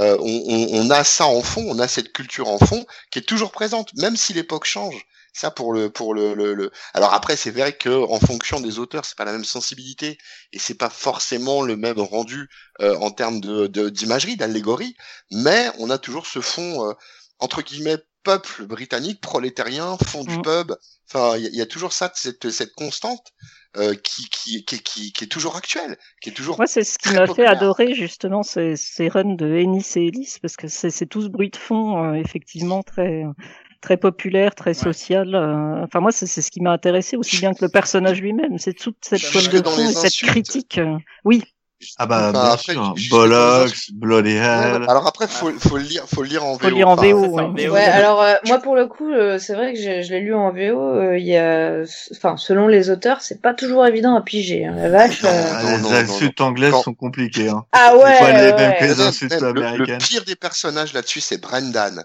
Euh, Brendan, c'est son pote qui, qui meurt et euh, qui est à la base avec Ah, euh, avec non, Kit. oui. Non, non, euh, qui Oui. avec le- le- la, la- la petite brunette là. Donc Brendan, c'est l'Irlandais typique. euh, Ouais, ouais, euh, bah, c'est l'Irlandais en quand- plus. quand il est bourré Mhm. en, en VO, Ah ouais. limite, c'est limite. Bon, moi ça va, j'ai des potes irlandais avec qui je parle assez fréquemment et je m'en sors. Mais putain, c'est limite incompréhensible quoi. C'est incompréhensible. Ah ouais, il, il- des chansons populaires euh, en irlandais avec l'accent irlandais et bourré.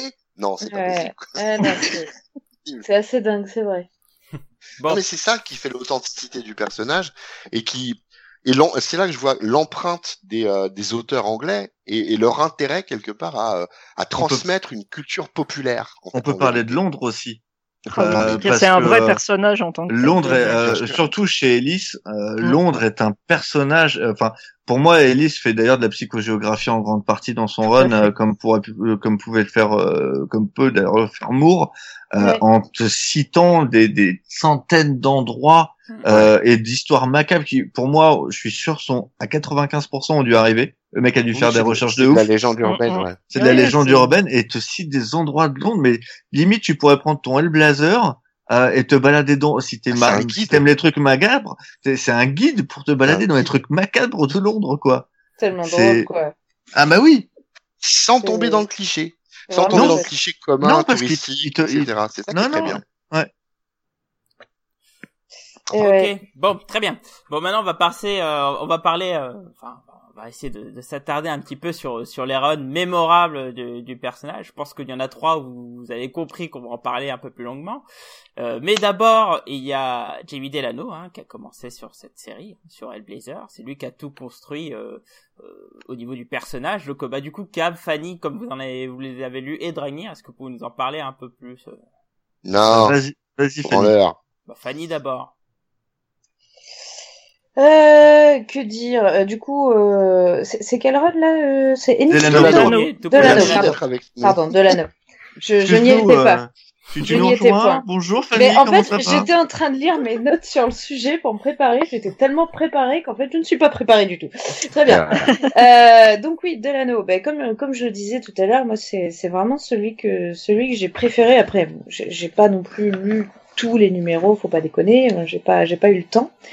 Mais euh, mais je trouve que vraiment il y a il y a y a quelque chose d'assez euh, iconique. euh, euh, dans, dans, dans ce qui dans ce qu'il écrit, il y a des choses euh, voilà qui, qui évidemment sont posées par Delano et qui reviendront euh, chez tout euh, chez tous les euh, les scénaristes.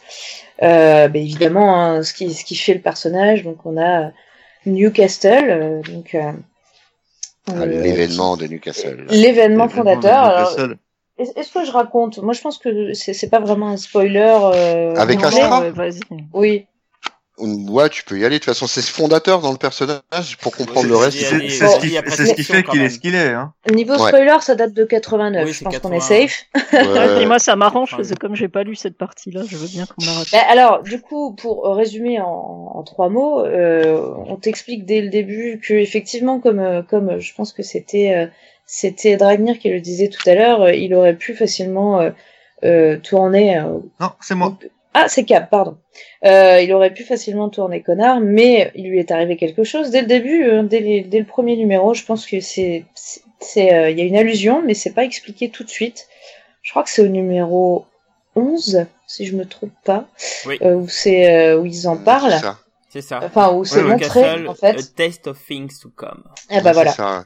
Ouais. Donc, euh, donc, euh, donc numéro 11, euh, on voit vraiment ce qui s'est passé en mode flashback. Donc en fait, c'est euh, euh, Constantine avec euh, avec un groupe de potes, hein, qui eux aussi euh, apprentis magiciens. On sent bien qu'il y, a, il y a beaucoup de naïveté euh, euh, cachée sous une grande dose de bravade. hein. Ça, c'est c'est du classique Constantine. et, euh, et en fait, il, euh, il se retrouve face à une une une gamine et donc ils se rendent compte qu'elle est euh, qu'elle est possédée Mhm. Mm, mm, mm. voilà. Et euh, en fait, euh, elle, a- elle a fait apparaître, euh, elle a fait apparaître un, un monstre, donc elle n'est pas vraiment possédée, mais bon, bref. Euh, et donc pour euh, anéantir ce monstre qui a visiblement bouffé les gens, euh, ils vont euh, faire apparaître un démon pour contrer le monstre. Déjà, voilà. C'est déjà le bon plan, les gars, allez-y. Et, euh, Rajoutez-en une couche. mais c'est ça. Et en fait, euh, le, le démon euh, apparaît dans Astra, dans, dans, Ok. dans la Ça. gamine. Mm. Donc, euh, donc là, pour le coup, elle est vraiment possédée. Même merci les gars, hein, vous êtes vraiment fortiches. Et euh, bah, là, du coup, Constantine se dit, ok, très bien les gars, on y va, on fait un exorcisme. Et, euh, et bon, on voit bien qu'il sait pas trop non plus à quoi il a affaire, et donc il tente l'exorcisme, et, et donc il ramène Astra de, de, de l'enfer, hein, et en fait, il, il se retourne et il reste plus que le bras, en fait. Oui. C'est ça. Il Ouais. n'y a Voilà. qu'un morceau qui revient. Exactement. Il y a, il y a et, que ça qui revient, ouais. Et, euh, et donc, ben voilà, il a, il a, leur naïveté a, a tué une, une petite fille, hein, qui, est- qui a condamné à l'enfer une petite fille, donc c'est vraiment. C'est pire que ça, ouais, parce qu'en fait, on, on, on, on le comprend plus tard. C'est pas la, c'est pas la mort qui l'insupporte. Oui, c'est c'est le- euh, le fait de la savoir damnée, quoi, de la, Ouais. de la Ouais. savoir. Ouais, c'est il, ça, il l'a offerte, à- il l'a offerte à un démon, ni plus Ouais. ni moins, quoi. C'est ça. Et euh, voilà. ça, Et- ça le rend fou, hein, quand même, hein. euh, il- Ah Oui, tu vois qu'il le va. traîne quand même. euh, Bah, et en fait, si tu veux, c'est que au, au début, euh, dans, dès les premiers épisodes, Constantine est entouré de fantômes, Oui. Ouais. de, de Oui, c'est vrai. personnes, de proches, de, de Ouais. d'un- d'anciennes euh, d'anciennes amantes, parce que les femmes sont très importantes chez Constantine. Ouais. Et euh, il est entouré de, de tout ça. Et, euh, et il est toujours à deux doigts de, de la folie, puisqu'il est entouré par euh, tous ses euh, tous ses regrets, tous les remords, Mhm. tous les personnages dont il a brisé la vie. Et, euh, et euh, la, la petite Astra étant le pire du pire pour lui. C'est ça, c'est la quintessence.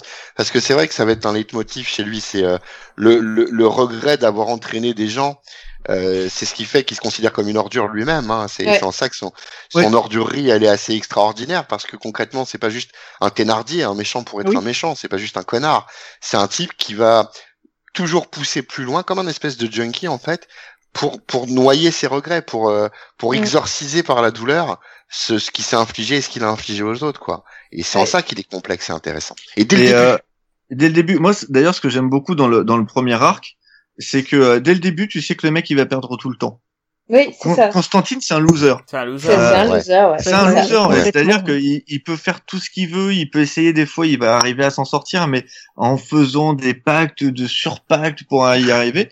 Mais Oui. dès le premier arc, le mec perd un de ses meilleurs potes, il peut rien faire pour le sauver, et euh, et ça, pour moi, ça donne le ton du personnage sur toutes les années à venir. Oui, parce qu'il perd finalement tous ses, toutes Ouais, ses connaissances les unes après les autres. Et... Il y a, il y a Bah, que le de truc, chasse, c'est que- il y a que chasse Ou il qui les arrive à éloigne. survivre. Mm. Oui, puis non, pourtant le, il a de la le- constance. le truc, c'est que, enfin, moi, j'ai- toujours pris le personnage de Constantine comme le prix à payer.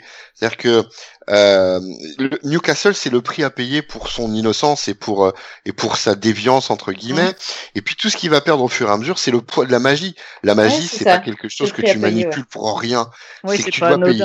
Mm. c'est tu payes toujours à un moment ou à un autre. Et lui, il le paye. C'est ça, c'est sa vraie malédiction à Constantine. c'est que Ouais. c'est rarement lui directement, physiquement qui Ouais. paye. C'est son entourage. C'est pire. C'est le pire. Effectivement, la quintessence, tu la trouves dans, dans l'incident de Newcastle, ça c'est évident. Alors, il y a, y a Florent que- qui dit sur le chat qu'il est profondément humain, c'est un loser Ah, je magnifique. trouve, moi je trouve Ouais, pas Ah de oui, oui, chance oui. Mais c'est en ça que c'est en ça que le titre de notre podcast n'est pas tant à, à critiquer que ça, parce que c'est une ordure extraordinaire. C'est-à-dire que concrètement, il y a un fond ordurier chez lui qui le pousse à aller toujours plus loin, mais c'est dans l'exceptionnel, dans l'extraordinaire que que que- qu'il l'est. Et, et sa motivation, c'est pas simplement celle de quelqu'un de fond- fondamentalement mauvais pour le coup. Et dans, dans ces motivations, il y a quand même beaucoup de femmes. Euh, oui, oui. oui, Oui, oui, parce que-. Bien sûr. parce que euh, on, on a quand même énormément à chaque enfin souvent euh, c'est le cas sur euh, sur Delano dans le deuxième arc et d'ailleurs c'est un des gros fils rouges euh, c'est Z euh, Ouais, absolument, ouais, qui- ouais. Z est toujours présente. Ouais. Bah, Z c'est euh, bah, tu, elle fait que chez Delano je crois d'ailleurs après tu la vois plus Ouais, après tu la vois Ouais, plus non. parce qu'après Ennis il passe sur Kit. Il Ouais. passe sur Kit, ouais. euh, il passe sur Kit euh, Ellis a écrit un, un un épisode sur les nombreuses les femmes. conquêtes ouais. Ah, Ouais, qu'il toutes, est je pense que c'est qu'une partie. Ouais. Ah, il me semble que, il me semble que c'est, euh, je vais peut-être dire une connerie, mais il me semble que euh, Milligan fait une, euh, une allusion plus que poussée à Z, mais euh, il a réintroduit pas réellement quoi pour quand Ah, je crois qu'elle y passe de toute façon, De toute façon, si ma Ellis, mémoire il fait Ouais, référence ouais, ouais. deux, trois fois à Z, il me semble, hein, mais, euh, Non mais Z c'est un tout, personnage très important en fait. c'est central, ouais, c'est central. C'est parce que Z c'est le personnage qui aurait pu euh, tout faire arrêter. Oui, c'est ça. Ça restait sa rédemption. Et, euh, et non. Après, on on le- Ceci étant, Kit aussi. mais Oui, oui. oui. Kit aussi. Ah moi je trouve que Z beaucoup plus. Non, alors que- Ah, mais ça, j'ai pas la comparaison. Mais c'est Hmm. vrai que sur Kit- Kit, tu dis moi- moi, qu'il a le encore coup, raté euh, une occasion de, de- enfin, Moi, pour le de coup, tourner. j'ai, Alors, je peux Qu'il faire la raté une comparaison, occasion, mais... ça c'est indéniable. Mm. Mais- Qu'il ait raté une occasion avec Kit, c'est indéniable. Mais même le propos de base avec Kit, c'est c'est un espèce de transfert. Il, il apprend, euh, il, il apprend pour ce qu'elle est, mais mais c'est un espèce de transfert qu'il opère sur lui à la base, sur elle pardon à la base. Qu'est-ce que tu entends par transfert? Bah, qui Ah. passe de, de Alors- Z à Kit. Ah, tu penses Ouais. Moi, J'ai pas du Ah, ça, Globalement, moi je l'ai re- je l'ai ressenti comme ça, ouais. Je Ouais, l'ai moi ressenti. aussi. Elle est, elle est là. Euh, elle est alors elle est belle, elle est fougueuse, elle est tout ce que tu voudras et elle est adorable cette petite Kit. Hein. Elle est avec son pote donc il y touche pas, mais il lui dit à un moment, il a un dialogue avec le fantôme de Brendan. Il dit j'ai toujours su que euh, Mhm. euh, que qu'elle te plaisait et que t'as que- et que t'as eu la décence de ne pas t'approcher. Et euh, et je sais plus comment le dit Constantine un petit peu plus loin dans, dans le truc. Euh, il disait ouais il y a, y a de ça, il y a, y a de ça, mais pas que ça en gros. Et, et concrètement, il est dans grâce à grâce à Z, il, il touche à la rédemption avant de avant de foirer le truc en gros.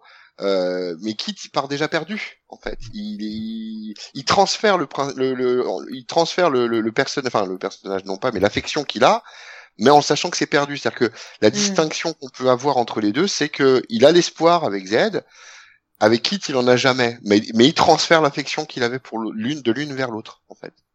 Ouais, mais t'as vu dans l'état dans lequel, dans lequel ça le met euh, quand euh, chez Nice oui. euh, quitte le, oui, le parce laisse, que- tu te dis quand Ah même, ouais, est-ce que là, fou, hein. il n'avait pas vu encore une chance que- finalement de s'échapper Constantine- c'est un mec qui se flagelle tout le temps. Oui. C'est vrai. C'est un type qui se qui se qui se fout euh, des races de folie, qui fume des clopes comme un porc. Et quand il est confronté euh, à à la finalité de la chose, c'est-à-dire un cancer du poumon avancé, il le refuse, il le refuse. C'est un type qui a peur. C'est Mm. euh, c'est ça qui fait qu'il est bon.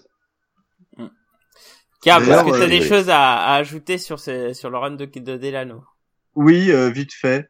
Euh, parce que euh, je voudrais. euh, c'est la première fois où il y a le démon. euh, il y a Nergal, euh, ouais. un- il y, a, il y a Nergal qui donne Mm. son sang à Constantine, qui fait que Constantine est à moitié démon. Ça va être un truc important. Ouais. Euh, il y a donc euh, Constantine qui perd euh, sa rédemption euh, quand elle décide de rentrer au cou- au- dans le dans la secte et qui du coup il fait euh, il, il va la voir une dernière fois et elle lui dit non c'est bon laisse-moi. Tu sens qu'il perd quelque chose. c'est ça hein Ouais. Ok. Euh, et, et il perd vraiment quelque chose.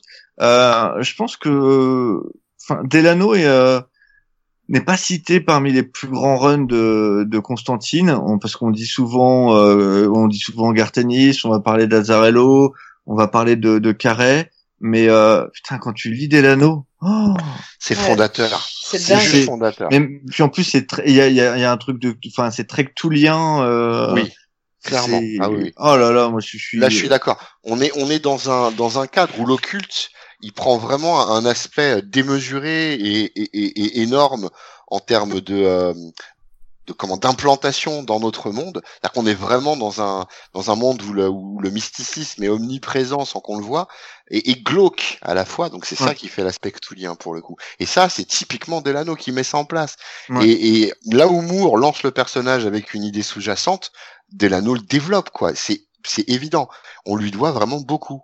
Mais bon, des noms comme Garcenis, euh, ou, euh, ou comme Ellis ou autre, bah, c'est plus vendeur. Donc, euh, Dernier petit point après, euh, premier j'ai fini sur Delano parce que Merci. déjà tard. Euh, Grant Morrison, Neil Gaiman quand même, en Oui. filine, oui, trois numéros. Merci. oui, juste, euh, juste, J'ai j'ai juste lu que Gaiman. Neil Gaiman, j'ai pas lu euh, Morrison. Ouais. Mais, euh, C'est mais un oui, truc sur le, le nucléaire, euh, Morrison. C'est une histoire sur la, la peur nucléaire, la peur du, Ouais, du ouais, ouais, nucléaire. c'est ça. Mm, mm, mm. D'accord. Et Gaiman, c'est un truc Ouais. euh, à la Sandman très euh, très romantique, euh, Ouais. fantôme, etc. Ah, Bah, c'est, c'est c'est c'est très, très l'épisode avec. euh, c'est limite un conte, hein. Ouais. C'est Ouais. limite un conte, hein. Ça ça m'a vraiment fait penser à Sandman, Ah, hein, ça c'est clair. Ah oui, oui, bah, Bah, c'est évidemment, la mais il, en- période, c'est- il, il est est en dedans, hein, à ce moment-là, hein. Il est Ouais. dedans, hein. Euh, Mais Voilà. c'est, ouais, non, c'est, Du coup, j'ai bien aimé, hein, mais bon. Évidemment. Of course, j'ai envie de dire. Donc euh, oui, mais filine, c'était du 25 au 27. 25 au 27 Ouais. Pour Grant Morrison et 25 25 Et, pour Gaiman. de, c'est- Delano reprend. D'ailleurs, il y a un truc qui a noté sur euh, l'écriture de Delano, c'est qu'il est capable de te faire des arcs euh, absolument euh, construits, complexes, etc. Et aussi de très bonnes, euh, de très bons one shot, de très bons Ouais. petits trucs qui s'intercalent avec des, euh, avec des des, des, des, des, points, des, un fil conducteur en- entre les intrigues, mais ça se lit tout seul. Et, euh, et voilà, ça c'est ce qui me fait regretter pas mal de, enfin, assez souvent les années 80. On était encore capable d'écrire des one shots. Ok, je te remercie. Et donc on en arrive au numéro 41, donc après le run de Delano, où un, un petit gamin euh, de, de 20 ans euh, qui a officié sur Judge Dredd euh, euh, au Royaume-Uni arrive. Je parle bien sûr de Garcenis qui fait son premier travaux pour les pour un éditeur américain du moins. Euh, et donc arrive donc Garcenis sur Hellblazer. Euh, bah écoute Sonia, est-ce que tu peux nous en parler un peu euh, vu que maintenant là t'es t'es t'es chaud de patate pour pouvoir Oui, alors, parler, au là. taquet dessus. Chaud de patate, mais à tel point que j'ai- peur quand même de mélanger tout euh, à force d'avoir lu ça en, moins d'une semaine. Mais enfin voilà. Euh, oui, alors moi j'ai commencé par ça, donc évidemment il me manquait euh, toutes ces références euh, à ce que Delano avait construit avant. Euh, bon, ce qui est gênant par moment quand même pour euh, bah, cette histoire d'Asra par exemple, pour comprendre pourquoi ce personnage est aussi tourmenté. Après, je trouve euh, très bien d'avoir commencé par celui-là.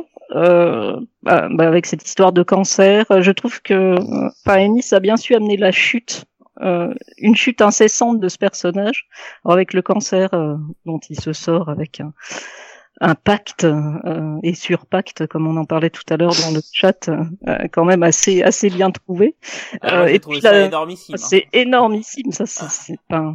Et, et j'aime aussi ce run à cause de ça, parce qu'il y a effectivement beaucoup de rapports avec la magie, avec les anges, anges déchus, démons, etc. Et euh, j'ai bien aimé ça, ce que je retrouve beaucoup moins dans des runs euh, ultérieurs dont, dont nous parlerons. Euh, et enfin c'est hyper poétique, c'est enfin c'est glauque, mais c'est tellement bien écrit. Enfin c'est magique cette euh, ces chutes, ces rédemptions, ces nouvelles chutes, etc. Comme tu disais, euh, il peut pas s'en sortir jamais. Il traîne sa peine euh, de manière incessante. Moi je trouve ça extrêmement romantique et enfin voilà. Euh, romantique glauque, hein, on est d'accord, mais euh, il y a des trucs, des planches complètement dégueulasses, mais ça passe. euh, Enfin, Oui. c'est presque, c'est presque beau en fait, malgré C'est tout. c'est ce que j'allais dire, on n'a pas la même définition du romantique. Non, non, non, non, c'est, enfin, romantique, Ah, euh, romantisme gothique. euh, C'est un romantisme, c'est un romantisme Euh, à la Shelley, quoi. C'est un romantisme à la Bram Stoker. Ouais, c'est ouais. c'est c'est c'est euh, sombre, sanguinolent, euh, répugnant, mais romantique. Shakespearien, romantique. enfin, Ouais, clairement. toute cette, euh, ouais, cette, ce poids finalement de l'Angleterre euh, de littéraire Clairement. qui est que Ennis a quand même hyper bien assimilé, mais c'est, Mm. enfin, c'est Ah, magnifique, c'est beau et sale, oui, effectivement, euh, Ah. Yanda, je suis d'accord. ouais. Très, bien, j'allais le dire. Alors, Oui, il- ce qu'il faut voir aussi dans ce run, donc il y a, il y a tout un travail de, de destruction et de, et de reconstruction hein, quand, quand t'as un Garcenis avec ce, avec toute l'histoire qui qu'il y a, qui part d'ailleurs du pacte. Hein. Mm. C'est des résurrections successives, en fait. C'est ouais, C'est très biblique. en fait. Et, euh, et, Ouais. et moi, il y a que- le truc que j'ai adoré dans ce run, c'est que bah voilà, c'est c'est toute la partie euh, qu'il y a sur la, la culture anglaise, donc on a les discussions dans les pubs. Alors, alors Mhm. ça c'est un truc qui est très particulier sur Garcenis, c'est que ces, ces épisodes, il, il te met un épisode complet où t'as quatre gonzes qui discutent dans un bar et c'est passionnant. C'est c'est c'est Ah, c'est- génial. quoi. l'épisode Enfin, avec Chas, ouais, ouais. Quand Avec il Chas. Il faut explique. dire que Gartenis passe son temps dans les pubs. Oui, Ouais, c'est clair. ça. Il est bien connu pour ça. Ouais, veux mais, dire, mais, il- mais est c'est connu c'est très pour, fort. euh, C'est pour très fort enquiller, de le petit père. Ouais, mais Ouais. c'est Mais il, fort il te rend vraiment la- la l'atmosphère, c'est ça. T'as l'impression de sentir la Exactement. bière, de Ah, mais sentir le le... mec qui connaît, il y est tous les jours. Mais oui, Non, mais, euh, clair. Oui, mais pour le, le retranscrire sur papier, c'est tout aussi fort. Quoi. Ouais, ouais, c'est- c'est, c'est, mais même le sentiment que, qui, qui en découle, il y a tout, euh, tout cet arc avec justement le, le pub qui brûle là, avec la, la- ouais. le fantôme, Ouais. Ah, c'est etc. beau, ça. Où Oui, on- la mais ça c'est beau parce que en, en même temps, enfin, c'est aussi un autre message qu'on envoie. Il faut savoir que bon nombre de, dans les petites villes, en tout cas, euh, Liverpool, Manchester euh, et, et les banlieues, enfin les, les villes prolétariennes, on va dire, euh, ce genre de, de lieux qui sont euh, dans la culture britannique fondamentaux. Familiaux, C'est vraiment, oui. c'est, mais oui, c'est c'est c'est au-delà de ce qu'on voit nous, les troquets du coin. Enfin, je sais que euh, en France, il y a aussi un- pour les bars, il y a une certaine place, mais le pub, c'est vraiment le lieu convivial. Il y a des mômes, il y a, il y a- tout le monde y vient, et euh, on assiste de plus en plus au- au- en Angleterre à la fermeture de ce genre de petits trucs. Et il y a, il y a cette image-là, c'est-à-dire qu'au travers même du pub, il arrive à faire passer un message sociétal euh, qui, qui le concerne directement. C'est ça qui est très très bon. Et, Et, donc, ça, euh, c'est magnifiquement amené partout aussi. Enfin, oui, Ah oui, cette oui, critique oui. de Enfin, ça l'Angleterre, hein. moi je trouve ça génial. Mais... ça- ouais, mais Moi, ça- je me régale, dé- hein, franchement. Ça, ça dépend parce qu'il y a quand même un arc. Alors j'ai j'ai adoré. Hein, Ah. C'est c'est le fameux Royal Blood. Euh, sans Ah, Royal, voilà. où, où Ah, il ouais. va Ah, non, détruire mais- la, la, Ah, mais là, C'est- sa haine La de royale. euh, Ellis, c'est sa haine de des institutions des institutions monarchiques. Ça. Mais Ça, là, on est euh, d'accord qu'il a perdu toute subtilité à ce moment-là, par Ah bah contre. là, il est, il est Il tape dans le gras. Il tape dans le gras, mais c'est Oui. à un moment il faut qu'il se lâche. Et. Là, Mais j'ai comme bien ça. retrouvé l'esprit Preacher pour le coup. Hein. Mais, euh, c'est- voilà, The Boys, etc. Donc voilà, on Ouais. peut pas s'attendre que voilà. mais si tu veux de la finesse, tu prends Rack, euh, Rack at the Gates of Hell, hein, qui est tout à la fin de son euh, du, de son premier run parce qu'il fait en fait il fait deux runs. Hein. Euh, non, Oui, après c'est plus un arc qu'un run. Hein. ouais, Ouais. mais on considère que c'est un run quoi. Fais pas Très bien. chier, Fais pas chier, on dit que c'est la même fais chose. pas chier branleur, on est constant. C'est clair. numéros, Chipote pas ce soir. Et, euh, et tu vois, ça, c'est, ça, c'est, enfin, Rick at the Gates of Hell, c'est, euh, c'est un truc sur, euh, qui fait écho, euh, euh, aux, euh, aux émeutes qu'il y a pu y avoir à Londres, à Brixton, etc. Et je trouve ça Mm. super, super bien fait. C'est bourrin Ouais. parce que ça reste de, ça reste de, de, enfin, des, des ri- riots, mais, euh, Ouais. mais malgré tout, je trouve que le truc est super fin. Ouais. Mais Ouais, écoute, je, je ne suis pas encore arrivé là, mais je te dirai. Non, mais on est bien d'accord que c'est très trash sur la forme. Hein, mais, Oui, euh, oui.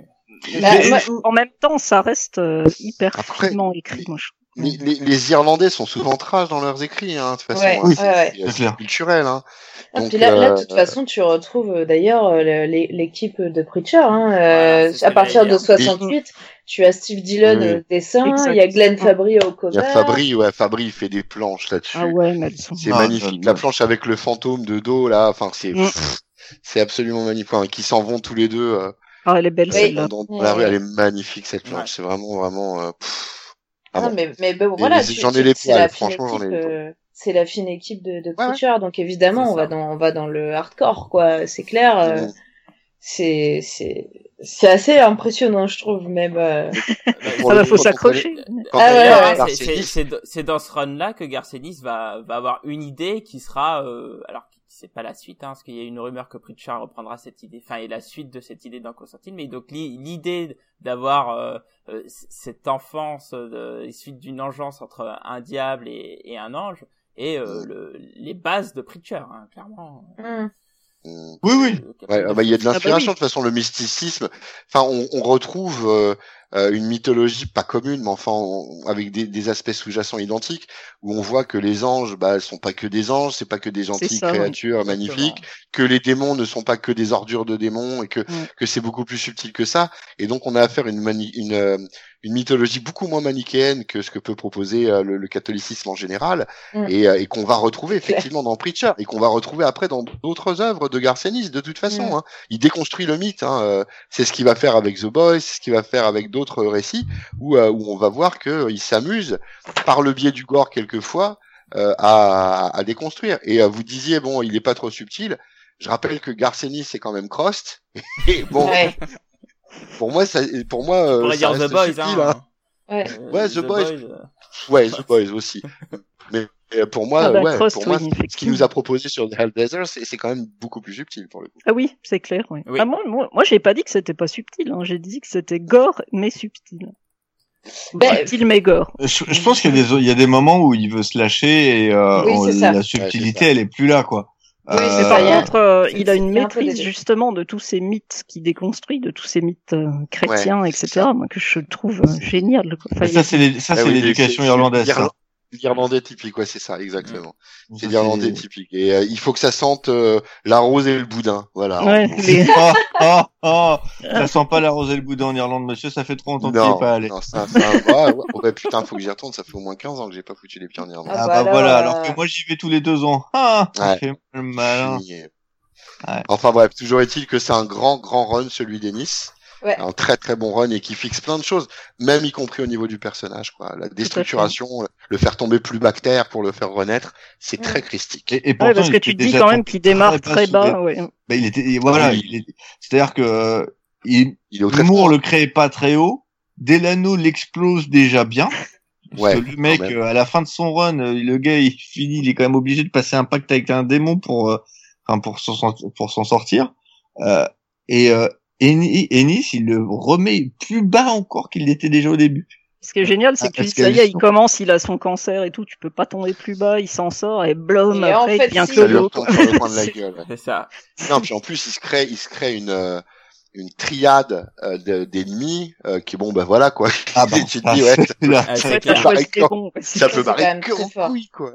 C'est magnifique. Magnifique. magnifique. Euh, D'ailleurs, moi, il y a un truc qui m'a fait marrer euh, dans, dans le run Dennis, c'est que bon, il a le cancer parce qu'il fume. Il réussit à, à vaincre ce cancer d'une manière euh, comme un gros enfoiré. Et, de- et donc derrière, qu'est-ce qu'il dit? Il dit bah maintenant, je peux plus avoir le cancer, donc je vais fumer comme un gros pompier. J'en ai Eh oui, à mon gars. Ah c'est- un quoi. des trucs qui d'ailleurs m'avait dégoûté dans le film, c'est que le film était une grosse pub anti-tabac. Hein, Ah ouais. Puisque le, Ouais. le, le film euh, Constantine avec euh, avec Keanu, Reeves, reprend alors, et pas si mauvais que ça, mais reprend en gros l'intrigue de, euh, de une partie de l'intrigue de Constantine Il est étant euh, brun, il est brun. oui bon Déjà, ok, c'est mort. casting oui mais euh, qui, qui reprend l'intrigue de Ennis où euh, il, il il a le cancer Putain, et à la fin le mec il s'en sort et qu'est-ce qu'il fait? Il bouffe un chewing gum. C'est horrible. C'est ça qui nique plein de C'est- choses. ça nique le personnage Non, mais- dans son intégralité Ouais, Constantine. J'avoue que c'est pas lui, quoi. Constantine, c'est Punk Not Dead, même avec la clope, je t'emmerde. Voilà, c'est ça. C'est ça. exactement Non, ça. ça. Bon, je pense qu'on en a bien assez dit sur Ellie. Je pense que tout le monde a apprécié ce run. Hein. Euh, donc bon, Hum, voilà. Cartelli, c'était très bien. Et par la suite, arrive euh, Paul Jenkins. Et je crois qu'il n'y a que Cab qui a lu. Ah, peut-être Fanny pour le coup. Ah, moi je l'ai pas lu hein. Ah non, Non. c'est Dragnir, pardon. Il y a que Euh, Il y moi, a ouais. que, il y a que Dragnier, en fait. Qu'est-ce que tu peux Il y a nous que en moi parler qui l'ai euh, lu. Ouais. Euh, alors, malgré tout euh, le respect que je peux avoir pour Paul Jenkins, qui a fait de, de- de très belles choses de sa carrière, euh, ça n'a pas été, euh, ça a pas été le le, le, le le le run le plus retentissant. Ce qu'on peut lui donner, enfin moi ce qui m'avait bien plu à, à l'époque, euh, c'est qu'il retourne, il fait un retour complet dans le mysticisme et dans l'occultisme. Euh, après, ce qui nous manque, bah, c'est le développement de personnages, hein, clairement, hein, pour le coup. On a, on a une, euh, un, un poids de son run. Après, on sort de Ennis, donc c'est encore une autre affaire. Mais il y a un poids de son run qui est quand même beaucoup moins lourd euh, que, euh, euh, que que celui d'Ennis. C'est ce qui viendra après euh, aussi, d'ailleurs. Donc, on est, euh, on est sur, euh, bah, sur une, sur des petites aventures sympathiques avec de l'occulte et du mystique, mais il y a rien qui va rester de fondamental du, du run de Jenkins, euh, contrairement à, aux, deux, aux deux précédents, quoi. Donc euh, voilà. Donc sinon, il n'y a pas réellement grand chose à rajouter là-dessus. C'est bon, ça se laisse lire. Hein, euh, on va pas cracher sur notre sur notre plaisir, mais mais on, on sent que l'héritage de Ennis, il n'est pas super simple à porter, quoi, en fait. Ouais, Le, c'est celui clair, qui hein. va y, celui qui va y arriver véritablement euh, derrière, ce sera, euh, bah, ce sera Ellis. Ellis, Malgré ouais. tout, malgré tout ce qu'on peut lui reprocher, euh, c'est lui qui derrière va, euh, qu'aurait dû hériter en fait, à mon goût hein, après, hein, de, de ce que fait Ennis euh, pour, bah, pour pour ce qu'il va en faire hein, derrière, pour pour pour euh, pour pour ce qu'il va fonder au travers de, de l'œuvre que que va lancer Ennis. Quoi, en gros. Alors, il faut savoir que c'est sur le, le run de Jenkins qu'on voit arriver aussi Sean Phillips euh, au dessin. Ouais, Qui paraît qu'il a fait un super beau boulot dessus, mais bon, j'ai jamais lu. Donc, euh, Ouais, Wagner me le ouais, confirmera. enfin, moi- moi, Ma grand-mère m'a dit que C'est euh, si si non mais c'est vrai que Oh, comment dragueur de grand-mère Oh, c'est moche. c'est moche, c'est moche, c'est dur C'est si vrai. t'arrives. Euh, non, alors oui, euh, au niveau du, enfin moi de toute façon, je vous avouerai que, enfin vous le savez de toute façon, c'est pas un secret pour personne. Le, le dessin pour moi est secondaire, euh, c'est le, le, le, le récit qui reste. Donc tu vois, c'est de la démonstration parce que oui effectivement c'est très beau, mais moi ce qui m'en reste c'est un truc en demi-teinte. Même si on approfondit la mythologie un petit peu, euh, ça reste euh, moins bon que ce qui s'est fait avant. Oui. En tout cas. Mais on peut lire, hein. après ça reste toujours meilleur que Civil War 2. ça, ça est, aucun risque. le petit rire de le vrai, Yann. le vrai, Le vieux rire. Ah, la vraie continuité de Ennis, ça reste pour Ennis. moi Ellis. oui, Ouais. tout à fait. Mais alors d'ailleurs, tu viens de parler des, des dessins. Moi, c'est le truc qui m'a frappé euh, chez euh, Ellis. Euh, alors, encore une fois, j'ai pas lu l'intégralité, mais de tout ce que j'ai lu, le- enfin, niveau dessin, il, il est pas très gâté quand même, Ellis. Bah, il a Phil Jiménez, Il a Jiménez Marcelo quand même. Quand euh, Oui, non, mais il y en a, il y en a des biens. J'ai pas dit le contraire, mais euh, enfin, il y avait qui? Il y avait euh, John Higgins. Je trouvais ça Oui, assez dégueulasse Ah, quand ouais, même. Ouais, ça c'est le premier arc. Ouais. Pardon, hein, mais euh, Ouais, mais voilà, c'était Ah, quoi ça le pas. ouais. je, je ne sais plus. Bon, je j'ai plus les, les, les dessinateurs en tête, Mhm. mais euh, mais c'est le fait que ça change tous les deux numéros quand même. Oui, ça c'est un peu bon, emmerdant. Ah, en fait, il a, Moi, il, ça a m'a un frappé, dessi- quand même. il a un dessinateur pour l'arc euh, hanté, Mhm. Ouais, Ouais, ouais. c'est ça. C'est et après c'est un, dé- ouais, et après c'est un dessinateur par épisode, puisque C'est que des one Ah shots. oui, c'est ça. Ouais, ouais, exact. Ça tourne comme ça, oui. Ouais, c'est vrai que ça casse un peu le rythme. ouais. Ouais, moi, moi pourtant, je suis plutôt euh, comme Dragnir. Hein, euh, c'est pas forcément le dessin euh, qui compte, c'est plutôt le scénario. Mais là, ça m'a un peu cassé le truc, alors que le scénario est évidemment excellent, mais ça m'a ça m'a un peu rebuté. J'ai mis plus de temps à le lire, tiens. Bon, voilà. Ok. Alors, C'était c'est mon apport Pulido. Voilà, t'as niqué l'ambiance, bravo. Pulido, hein, qui, qui dessine, c'est pas euh, Jiménez. Hein C'est Attends, il est crédité euh, Jiménez. Hein. Si, il Jiménez, Jiménez. Il fait est sur la lui Ah qui oui, fait non, mais shoot. il fait shoot, mais j'étais dans l'Hellblazer, moi, c'est pour ça. Bah, shoot, c'est le blazer. Ah oui, ça le a run de déconnecté à à partir de quand euh, Oui, mais à l'époque, c'était pas connu, c'était pas du tout publié à l'époque, euh, shoot. D'ailleurs, est-ce que tu peux nous en parler un peu de Cap de shoot? Euh, alors shoot, c'est ce qui a entraîné le départ de Warren Ellis. En gros, Warren Ellis euh, venait de finir, euh, enfin, il était sur Transmettre ou était, ou non, il était sur Transmettre 99. Non, il était sur la fin. Il venait de finir Transmettre et euh, const- le personnage qui a le plus influencé de toute sa carrière, Warren Ellis, c'est Constantine. Mm. On en retrouve euh, des déclinaisons diverses et variées dans à peu près tous ces titres, Bah, toutes ces ti- ouais, exact. Quasiment. Euh, Transmet et dans, et dans, mince, ce qu'il avait fait chez, Dans euh, Transmet, Wildstorm. Dans, Authority, Dans Planetary. Oui, Planetary, Planetary, Planetary, bien sûr. Authority, euh, Snow, il a un côté, il a un côté Constantine. C'est Oui, mais Jenny- il y a, il y a même un Sparks. épisode où il, euh, c'est la même chose. Oui, mais c'est la même chose sur, sur euh, Jenny Sparks, c'est la même Ouais, chose oui, sur exact. Pete Wisdom qu'il a créé pour Excalibur. Euh, Bref, tu retrouves la déclinaison. Et tout ça vient d'une frustration, c'est que euh, euh, Warren Ellis euh, comptait, voulait euh, devenir le mec qui fasse le plus long run et, et le meilleur run sur Hellblazer devant Ennis, voire à égalité. Il n'avait pas Mm. forcément envie de le dépasser, mais il voulait faire un truc monstrueux. Et euh, donc arrive, euh, tout se passe très bien jusqu'à l'arrivée de Shoot, qui est donc le 144. Ouais, si ma mémoire est bonne, ou c'est 143 ça. ou 144. Et euh, Shoot donc raconte le une euh, une tuerie dans un lycée américain et euh, où une nana pense qu'il y a un truc magique, etc. Et euh, et en fait pas du tout, parce que euh, le but de Ellis, euh, ce que reprendra Azzarello juste derrière, c'est euh, de faire de l'horreur euh, humaine. C'est-à-dire que euh, C'est ça, ouais. tout n'est pas faute de démons, tout n'est pas faute de, de magie, etc. Mm, mm. Tout est la faute des humains. C'est c'est Mm. c'est Ça. nous qui créons euh, la- la- notre merde.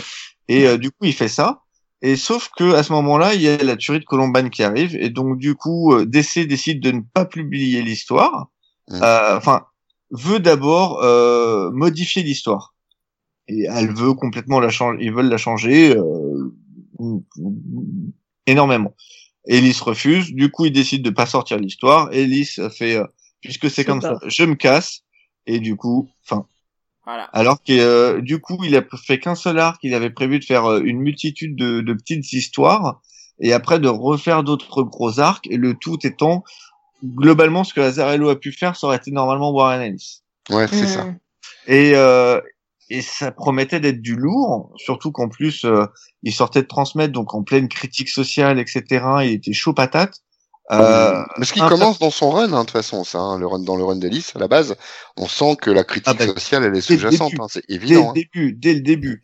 Et en plus, moi, euh, je trouve que dans Hanté, euh, Warren Ellis, il, il montre très subtilement euh, ce que pourrait, ce que peut devenir euh, Constantine.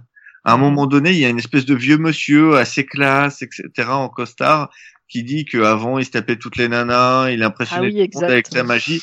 Et ça a duré quelques années. Maintenant, il est vieux, il ressemble plus à rien parce que la magie l'a usé. Et Ouais. ça, et tu sais pas pourquoi le mec est là. Et en fait, quand tu le, au début, moi, je je fais ouais, ok, super, on s'en fout. Et quand je l'ai relu euh, après, puis bah là, quand je l'ai relu, je me suis fait mais en fait, ça c'est John Constantine dans le futur. Ouais, ouais. C'est la Oui. version, c'est le mec qui est détruit par la Ouais, magie. c'est son Et- miroir. hein. c'est son miroir. Et le méchant que traque euh, Constantine dans Hanté, qui a abusé d'une annexe à lui, il est comme lui, c'est-à-dire Ah il, oui, a il lui même- ressemble. Mais il a la même gueule, sauf que c'est un connard fini et qui, ira- qui lui va jusqu'au bout. Et c'est pour ça où je pense que ça, c'est la version de ce qu'aurait pu être Constantine sans l'incident euh, qui a fait ce qu'il est. Mm. D'accord. Ouais, c'est vrai. Ah, Mais tout à fait. D'ailleurs, au début, je les ai confondus. Je me dis, qu'est-ce qu'il fout là? Ah non, mais c'est le méchant. Ouais, et, euh, mais Ah, pour moi, c'est complètement fait exprès. Et c'est à la lecture où je me suis, je m'en suis rendu compte sur le début pas trop. Mhm. euh, j'ai eu plutôt la même réaction que, que Sonia en me disant mais qu'est-ce qui, c'est, quoi, c'est le même? Ils se sont pas fait chier. Alors qu'en fait non, euh, c'est, euh, c'est vraiment euh, Constantine poursuit celui qu'il aurait dû être. C'est ça. Donc voilà. Un run. Intéressant. Mais cela Trop dit, après, ben du coup, je trouve que ce run, il est trop court. Donc moi, il m'a pas marqué. Hein. Je, j'ai- alors, j'ai été très marqué par Chute parce que par la suite, DC a fini par le republier euh, En qu'il était 2010, censé être, oui. En Ouais. 2010, qui est, qui est- que j'ai trouvé extraordinaire. C'est vraiment un super Ah bah récit. shoot, il est magnifique. Et, et ce qui est euh, très caractéristique de ce récit, c'est qu'en fin de compte, euh, Constantine, il, c'est une espèce d'ombre qui plane sur le Lavre, mais il n'est pas actif, quoi. Ça, c'est, c'est vraiment très bon. Et- mais sur quasiment tout. Et puis moi, je trouve qu'il a écrit, enfin, je trouve que Ellis a écrit de très beaux, euh, de très beaux récits, quoi. Euh, son hommage à toutes ses ex est, euh, Ah oui, il Très, est très- génial. il est Oui, mais- génial. Oui, mais au point Euh, d'être marquant, j'y ai un pas, quoi. C'est Ah. ça que je veux dire. Oui, mais tout le monde ne peut pas écrire des runs super marquants, surtout que euh, euh, il avait prévu de faire monter la sauce. Oui, Non, c'est ça le problème, c'est qu'il n'a pas eu le temps de développer non plus euh, ce qu'il voulait faire. Non, puis après sur euh, sur 300 épisodes avec euh, une quinzaine de de- d'auteurs différents, une dizaine, un peu plus d'une dizaine d'auteurs différents, évidemment que tout le monde ne peut pas marquer, hein, quand bien même ce soit ce soit. Et, pour- et pourtant, il reste un des runs euh, les plus marquants. Ouais, tout à Oui, fait, malgré ouais. tout, hein, mais c'est vrai que Malgré du coup, tout. tu te dis, ça pourrait être, ça pourrait euh, être allé beaucoup plus loin, mais c'est vrai que moi, je, suis- enfin, il m'a marqué, mais, euh, pff, enfin, je, je le trouve pas au niveau des autres, du coup, parce que euh, tu sens que c'est inachevé, quoi. Ouais, Tu veux dire comparativement, ça. ouais, c'est vrai. Il y a un petit peu du. un Ah peu oui, mais Moi, il est c'est inachevé. exactement ce que je pense. Bah, C'est- mais non, mais c'est clair. Bien sûr qu'il est inachevé. Il s'est barré en y avait plein milieu beaucoup de choses truc. derrière et, et puis voilà, bah, c'est c'est un peu dommage quoi. Ils sont... Ouais, c'est un peu dommage. frustrant, je trouve. ouais. c'est- Mm. Donc c'est c'est une raison Enfin, de plus pour il ouvre- euh, il ouvre, maudire euh, la, la tragédie de Columbine. Et puis, euh, ouais, c'est vrai. Et puis, bon, après, il ouvre quand même quelque chose pour Azarello. Enfin, il laisse la place à Azarello. C'est Ouais. ça qui peut être intéressant. Oui. Et justement, Parlons-en. Parlons-en. Parlons d'Azzarello. Oui. Voilà, très bien, je te remercie. J'allais, justement faire la transition. J'étais en train de bouillonner pour pouvoir trouver la, la, la petite chute. Et ni- nickel, nickel, merci. Ouais. Je suis comme ça. Je suis comme ça. Merci de revenir. Mon papy, comment... Oh là. Donc à partir du numéro 146, on a Brian Zarello qui arrive sur le titre, donc le premier américain, comme dit euh, euh, lors du début du podcast. Euh, bah écoutez, qui, bah je peux, peux peut-être en parler, comme j'ai pas beaucoup parlé. euh, Allez. Allons-y. Allez, Euh, donc, donc ce run commence par quelque chose d'assez dingue, c'est-à-dire que John Constantine arrive dans une prison en Amérique et euh, dessiné par Corben d'ailleurs, un dessinateur que, que que je prie tous les soirs avant de m'endormir tellement il est, il est énormissime. Et, euh, et et donc on voit ce qui se passe quand Monsieur Constantine est dans une prison et donc ça se part totalement en cacahuète. Ouais. Et, euh, et, et- donc tout, tout, toute le- l'ombre qui plane autour de Soren, c'est pourquoi, qu'est-ce qu'il fout là, et euh, surtout qu'il a l'air d'être heureux d'être en prison. Et on le découvre euh, vers la fin, ce qui va entraîner après un petit périple dans les États-Unis, euh, dans laquelle, où justement, je trouve que Azarello reprend la formule de shoot, hein, alors volontairement ou non, je sais pas. Peut-être l'un pourra me le confirmer, mais dans les récits d'Azarello, en tout cas dans le premier volume que j'ai lu, hein, j'ai pas lu encore la suite, euh, à- au final, Constantine, c'est plus une ombre qui traîne et qui agit pas réellement activement sur le récit. Et euh, tout se passe en fait. C'est un beau euh, parleur. c'est c'est ça, mais au final, c'est pas lui qui est actif et euh, tu, il est, tu vois plus la scène à travers ses yeux de connard. Non, mais c'est exactement ça. Et c'est exactement ce qui m'a déplu. Ah, ah ouais. Ah ouais. Ouais. Bah moi j'ai beaucoup aimé ça. C'est alors l'arc de, de la prison, euh, c'est une drogue, vraiment une drogue. Euh, J'adore euh, tous les récits euh, sur l'univers carcéral, ça me fait marrer. Et puis euh, là avec Corben, c'est encore, enfin c'est encore Ah, plus c'est, c'est très très beau, oui. Ah, L'Isera de God. L'épisode du, du drive-in euh, cave, c'est celui qui est dans la neige, c'est ça? Oui. Oui, oui, il est, il est dans le premier volume. Donc, Euh, absolument. moi, je- je- je- en fait, moi, j'ai commencé euh, le, le premier euh, Hellblazer que j'ai lu, c'était euh, celui d'Azzarello, puisque c'était Todd qui les publiait en grand format à l'époque. Et, euh, et pour moi, c'était une claque, quoi. Euh, J'adore ce mec qui arrive à s'en sortir juste par sa grande gueule. Ouais. Euh, il fait pas de magie, il y en a pas. Bah, c'est ce qui m'a gêné, moi, tu vois. Ben voilà. Moi, ça, moi, ça m'a plu. Je trouvais que c'était. Ouais, une- moi aussi, ça m'a plu, ouais. ouais, moi aussi, adoré j'aime beaucoup. J'aime beaucoup cette version du personnage en fait. Euh, je pense que je préfère la version euh, Elise qui, qui mixe, euh, qui rajoute plus de magie. Mais euh, Mhm. ce, ce personnage grande gueule qui peut arriver à te faire gober n'importe quoi et euh, à te faire de la magie ou pas, juste en parlant, tu vois. Moi j'ai en plus à l'époque, enfin j'en avais jamais lu, donc du coup euh, pour moi je vois un truc magie, je fais ouais super un sort, invocation. Et je voulais un truc qui change, tu vois. Et putain, tu Ouais. tombes là-dessus. Oh, c'est chou à bonheur, quoi. En plus, Ouais, Marcelo. Frusin au dessin, que moi je trouve absolument génial, et je trouve qu'il dessine pour moi le, le meilleur euh, Constantine. C'est, c'est juste, euh, je suis juste refait. J'adore Azarello, j'adore son run. Pareil, moi, enfin, pareil, j'aime bien la première partie parce que j'ai lu que la première partie, Euh, mais mais mais j'aime j'aime vraiment cet aspect où en fait finalement tu t'intéresses plus à l'humain et Constantine il est là dans dans le fond en background et tu vois que finalement c'est un peu le puppet master du du récit, mais euh, au final c'est plutôt une critique vraiment sur l'homme plutôt que sur la magie etc quoi. Ça traite surtout de l'homme avant autre chose. Ouais, mais enfin, c'est pas l'essence de des. Enfin, après, c'est.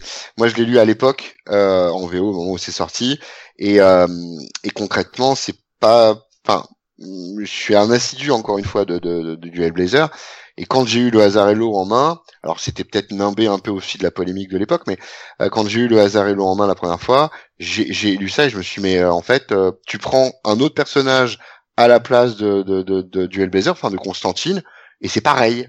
C'est C'est ça. pas faux. on, on, s'en fout que ce soit Constantine. Voilà. Donc c'est pas un récit de Constantine. Enfin, c'est pas du Hellblazer. Mm. Et c'est, ça m'a sorti, mais alors, j'ai jamais réellement compris. D'ailleurs, je l'ai même pas racheté chez Urban, c'est vous dire. J'ai jamais réellement compris euh, l'attrait que, que, que, que ça pouvait occasionner à, à propos de ce personnage en particulier. J'attendais pas du tout ça de lui. Moi, je Ouais. trouve ça super bien dessiné. Euh, et, euh, et, euh, et vraiment, euh, je pense que pour découvrir le personnage, c'est surtout pour du jeune lecteur, Mhm. euh, tu vois, qui peut être un peu plus attaché au dessin, je trouve que c'est très très bien. Euh, parce que je pense que tu files un Delano entre les mains d'un d'un nouveau lecteur, le truc, il va, il- le mec, il va le lâcher direct. Non, mais sans aller Ouais, jusque là, enfin, je suis Pas, d'accord. pas trop Mais- jeune non plus, parce que bon. euh, Non, mais quand je Hein dis jeune, euh, je parle nouveau. Nouveau. Quand je dis jeune, je, je- je- quand je parle Nouveau. jeune, je parle nouveau. Je Parce parle que là, nouveau. quand même, le truc que j'ai lu, d'ailleurs, grossière erreur pendant ma pause déj ce midi. Euh... Tu cherches couper aussi, la, couper la fin. Ouais, Oui, mais pas aimé le retard. Écoutez, j'étais un petit peu en retard dans mes lectures, hein, donc euh, voilà, j'ai fait ce que j'ai pu. Et, euh, et quand même, euh, quand il quand il va euh, faire un petit tour dans son village profond euh, aux Ah oui. États-Unis et qu'il qu'il Ouais. lui arrive des petites choses avec un chien, Ah, bah oui, le Ah, chien. Ouais. comment vous Pauvre bête. hein co- vo- Bah, voilà, je, ne sais que dire en fait, ça- ça m'a, je, je n'ai pas les mots. Non, mais après, c'est, c'est, c'est du bon Hazarello. Ah, mais c'est une très C'est pas grosse du bon sociale de l'Amérique profonde aussi. on est Oui, d'accord. oui, oui. Hein. oui. Mais il Je fait que ça, très bon là-dessus, mais.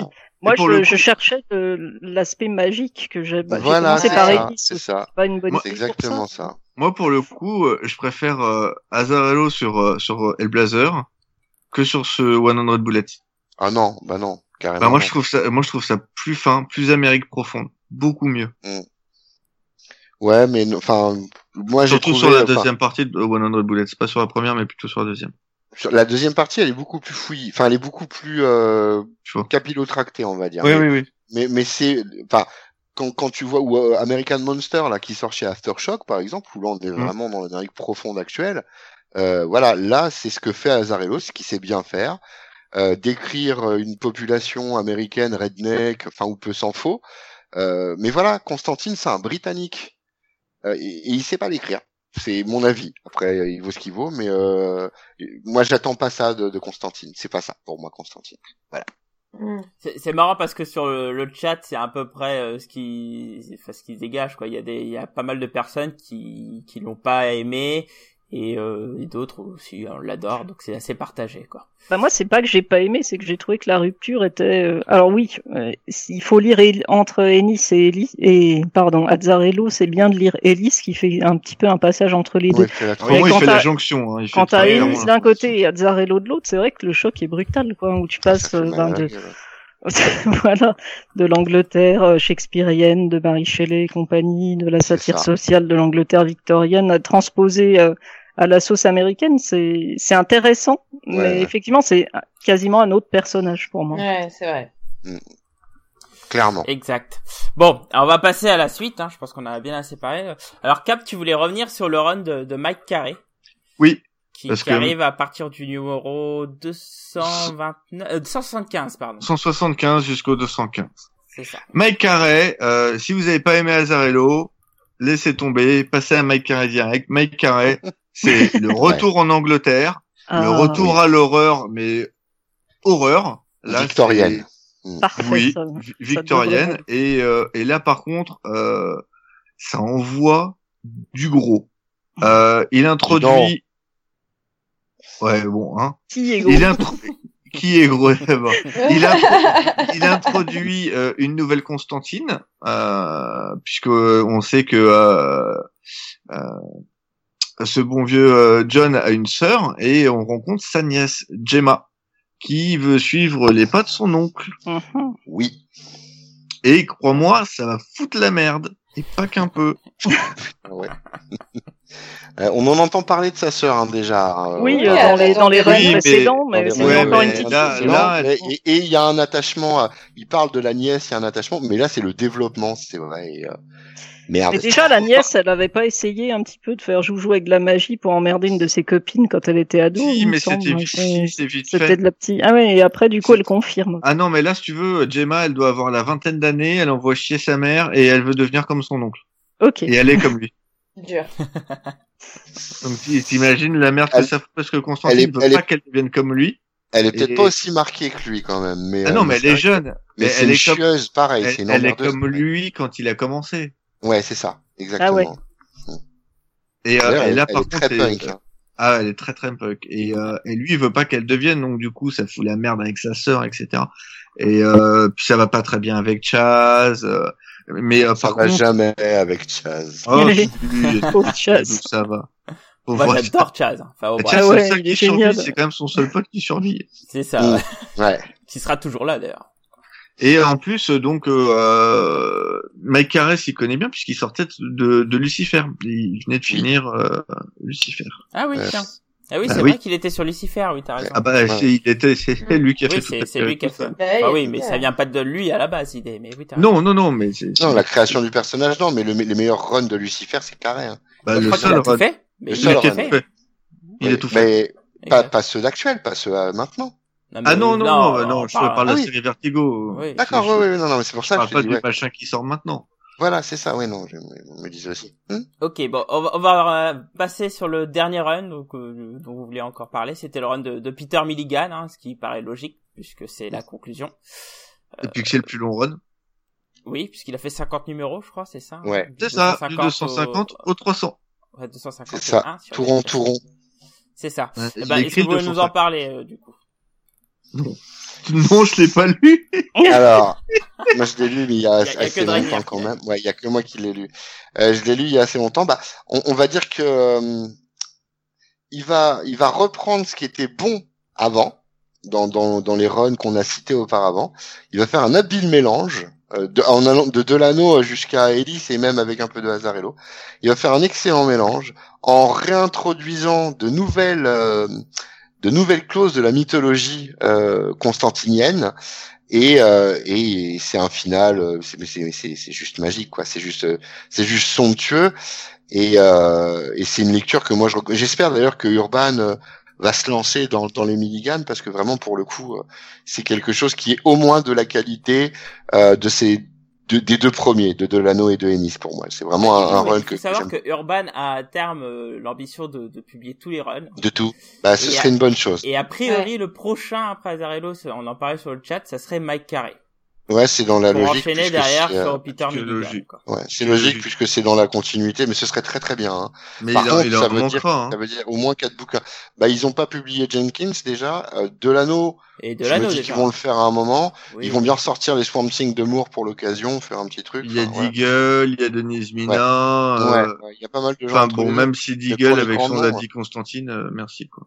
Ouais, ouais. En tout cas, c'est en tout cas c'est une belle conclusion, euh, une belle conclusion pour euh, se rabattre après sur de la merdasse, puisque ce qui va suivre Milligan, euh, bah, on le sait tous, hein, ça s'arrête au 300 et après on nous fait plus, on supprime la série Hellblazer, on fait la Ah. série avec Constantine. Voilà, qui- donc, il- il- donc en 2011 avec les New 52, alors je crois qu'il arrive pas tout de suite Constantine, je crois qu'il arrive un peu plus tard. Néanmoins, il y a la série Justice de- League Dark. Ouais, de Ouh. c'est Dark quoi. où- Ah là voilà, là mais là il me là, semble que c'est un peu plus tard qu'il y a la série Constantine. Je sais pas si c'est. Ouais, On s'en fout bref. de toute façon parce que euh, C'est une chiasse. Voilà. Disons que euh, on va dire que ça. Non, voilà, il y en a un qui a, re- qui a refait le crépi avec son cul, c'est tout, c'est de la merdasse. non mais c'est Ils ont, ils ont C'est chié sur le de la personnage. enfin, C'est dire, c'est, euh, c'est la version euh, Bienvenue chez les Ch'tis de, de Non, non. Ah non. ah si, il a raison, il a raison. Et le pire, le pire là-dedans, c'est Ah, Milligan qui écrit les 50 derniers épisodes de Hellblazer, c'est celui qui écrit les 8 premiers de Justice League Dark et qui fait déjà de la merde avec Constantine. Mais je crois qu'il terrible. plus. euh, Alors il faut, ce qu'il faut comprendre, c'est que Ah, il est, coup, il est super amoureux en plus. Voilà, génial. euh, Ah, en plus, il est amoureux de Zatanna, non mais Ah, ça il va quoi. Zatanna, mon amour, s'il te plaît. Ah, ta gueule. Prends une bière, attendez, fume attendez, une stop, stop. Alors, éditorialement parlant, alors il faut savoir que Hellblazer était chez Vertigo, hein, donc je crois que c'est vers le numéro 44, je crois que tu l'as dit tout à l'heure, hein, qui passe à Vertigo. Euh, je crois que c'était pour ses, son- quand il avait 30 ans, je crois, dans la série qui, qui passe en Vertigo. Et, euh, et, donc elle a pris tout ce ton indépendant euh, qu'on qu'on connaît si bien, dont on a parlé assez souvent. Et donc en 2011, la série passe chez DC, et il me semble que Constantine ne fume plus. Si, Dans Justice Si, League si. Dark, ou il fume encore? Si, Il si, fume si, encore. si, il fume C'était la encore. crainte. Non, c'était la crainte. C'était la crainte que justement il ait été lissé jusqu'à plus cloper. Mais ils ont quand même eu, parce que c'est une essentielle, ils ont quand même Ah eu ouais. le bon sens de laisser le cloper. Mais c'est tout le reste. mais c'est pas passé loin, hein. il a fallu que ça Ouais, gueule quand même ouais, pour ouais. qu'il continue de fumer. Hein. Bah oui, non. Je me rappelle du moment où ça gueulait, mais comme je l'ai pas lu derrière, parce que ça m'a, ça me désintéressait complètement. Si, il fume, mais c'est tu, enfin, c'est plus un accessoire que euh, c'est c'est moins comme dans Hellblazer. C'est-à-dire Ouais, que dans c'est- Hellblazer, c'est- tu, tu, quand tu le vois fumer, tu sens qu'il fume. Là, c'est genre, euh, t'a- t'aurais tu lui aurais mis un brin de paille, ça aurait été la même C'est chose. ça, exactement. c'était du Lucky Luke, c'était pareil, quoi. Non, c'est non non c'est c'est épouvantable. Ils ont dénaturé le personnage complètement. Ils l'ont intégré dans un monde. euh, C'est c'est c'est Constantine chez les bisounours. C'est juste pas possible quoi. C'est d'a- D'ailleurs, c'est le la série a, ratage tel- de- a de tellement bien marché qu'ils ont fini par euh, l'arrêter pour la renommer Hellblazer. Alors, il me semble que oui, Mhm. c'est- c'est Ouais, encore ouais, dans c'est les ça. New 52 où il s'appelle C'est Con- Constantine the Hellblazer. C'est-. Ah là, c'est Ouais, ça. Constantine Hellblazer. Et donc du coup, bon voilà, hein, ça, ça vivote encore aujourd'hui. hein. Même dans Rebirth aujourd'hui, il paraît que c'est meilleur. De, des- Il paraît, ouais. Euh, je l'ai lu, entendu le. Rebirth, mais je me rappelle plus, donc ça m'a pas le marqué. Alors- non, j'ai j'ai lu le Rebirth. Moi aussi. C'est très moyen. Alors, je- il Ouais, y en a qui me précisent que le Constantine the Hellblazer, c'était pas un période DCU. Vous Mm. savez tout bien, que je pense, c'est la période DCU. Enfin, pour DCU, Oui. c'est- c'était juste un label, hein. C'était Oui, pas un ça. truc. euh, Ouais, non, mais après, alors après, pour avoir lu également ce qui s'est, ce qui est sorti après euh, sur le, le- quand on a relancé la la série Hellblazer, euh, j'ai envie de dire que euh, quand tu marches avec le pied droit dans la merde et qu'après que tu marches avec le pied gauche dans une plaque de vomi, c'est mieux. Mais ça Ça la vache. Tu vois. Non, toutes les entrées mises à part, on y retrouvait un petit truc, mais rien qui soit du niveau de ce qui s'est passé avant. Ça, c'est évident pour le coup. non, là, ce qu'il faudrait, c'est remettre un bon vieil auteur punk à Ouais, l'ancienne, voilà. C'est histoire ça. de relancer la Ouais, machine, mais est-ce qu'ils sont pas trop bloqués par l'étiquette d'ici? Et il y a encore Vertigo, hein, ça existe toujours. Bah ouais, ils ont Non, mais est-ce 44 que, parce là, que ça serait pas la solution de la repasser dans Vertigo ou Young Non, mais Animal, je sais La, pas, mais la autre so- chose, la quoi. solution. Alors, le problème, c'est que Hellblazer n'a jamais été une série très vendeuse. Ouais, Et qu'au, et qu'au fur et à mesure du temps, euh, les, euh, il y a eu de l'érosion pour tout le monde, toutes les séries, et que du coup, Hellblazer, qui était déjà pas très vendeur avant, du coup, ils l'ont Mm. arrêté. Ils Ouais. ont pensé qu'en l'intégrant euh, dans le DCU et en faire un bisounours, ça fonctionnerait. Sauf que du coup, la fan art, la- le- les Oui. seuls acheteurs d'Hellblazer qui étaient une base hardcore, a fait, non mais lisent what, plus, ouais. on n'en veut pas. Ah ouais, Euh, non. va ouais, te faire c'est foutre. clair. Résultat des courses, ce qu'il faudrait là, c'est refaire ce qui avait été fait, c'est-à-dire pour lire du Constantine, il faudrait que ça soit sous Vertigo. Le problème mais- est, c'est que ça n'engrangera jamais d'argent. C'est ça. Mm.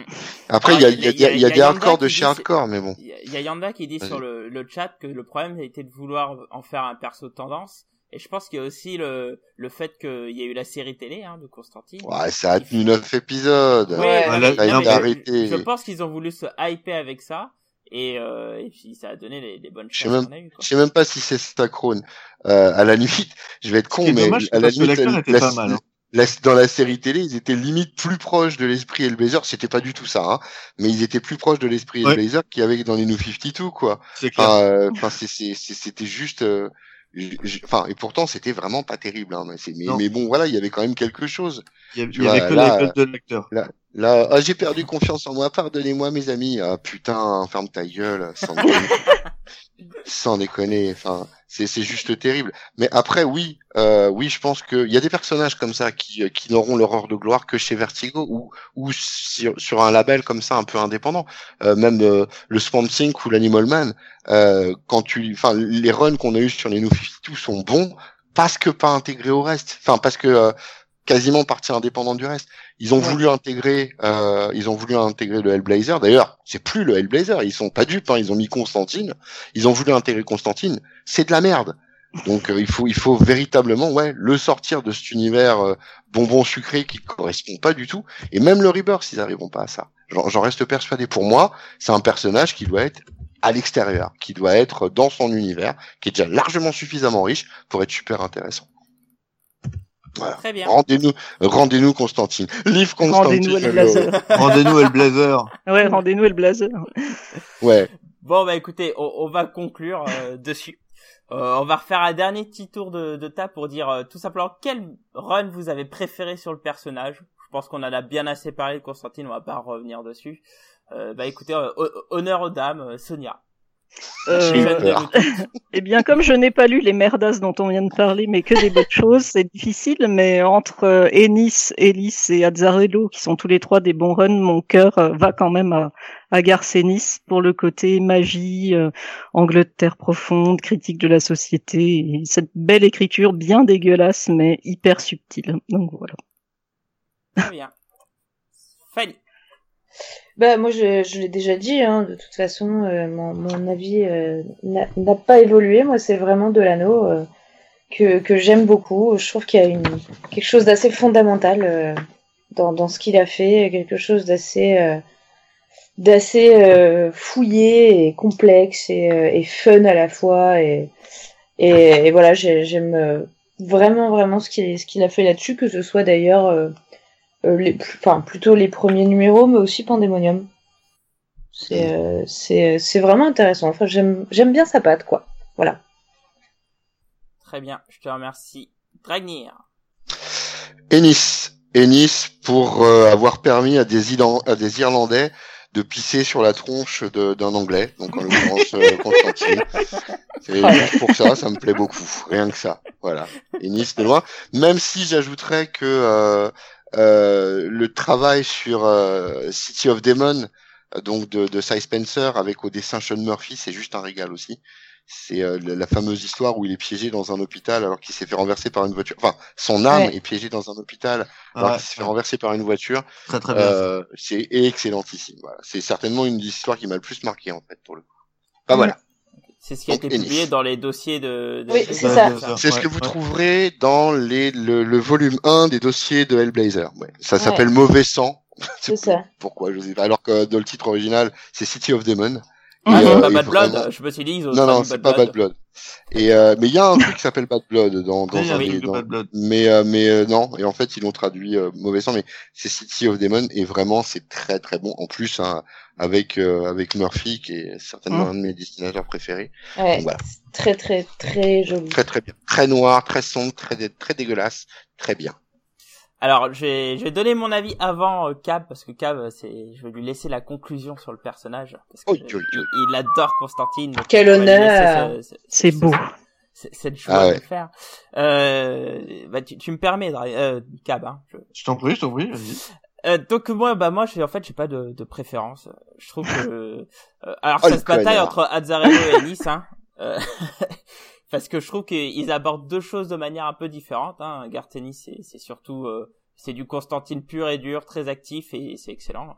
Et Azarello, c'est, c'est plus passif au niveau du, de, de Constantine, mais euh, justement, ça permet de voir autre chose et on est plus beaucoup plus sur la critique euh, sociale que que Gartenis, même s'il le fait beaucoup.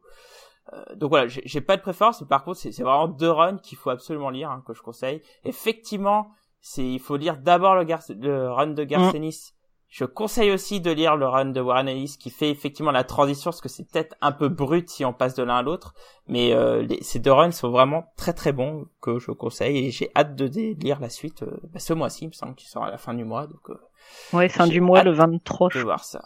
Oui, d'ailleurs, je, je devrais le, cri le, critiquer quand je le recevrai, je pense. donc, euh, donc, voilà.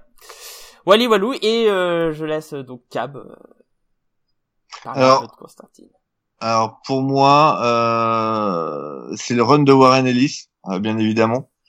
Euh, il est pas fini et c'est frustrant parce que du coup, il n'y a pas vraiment d'histoire énorme comme chez Ellis, comme chez Ennis, comme chez Delano ou ou chez Mike Carey.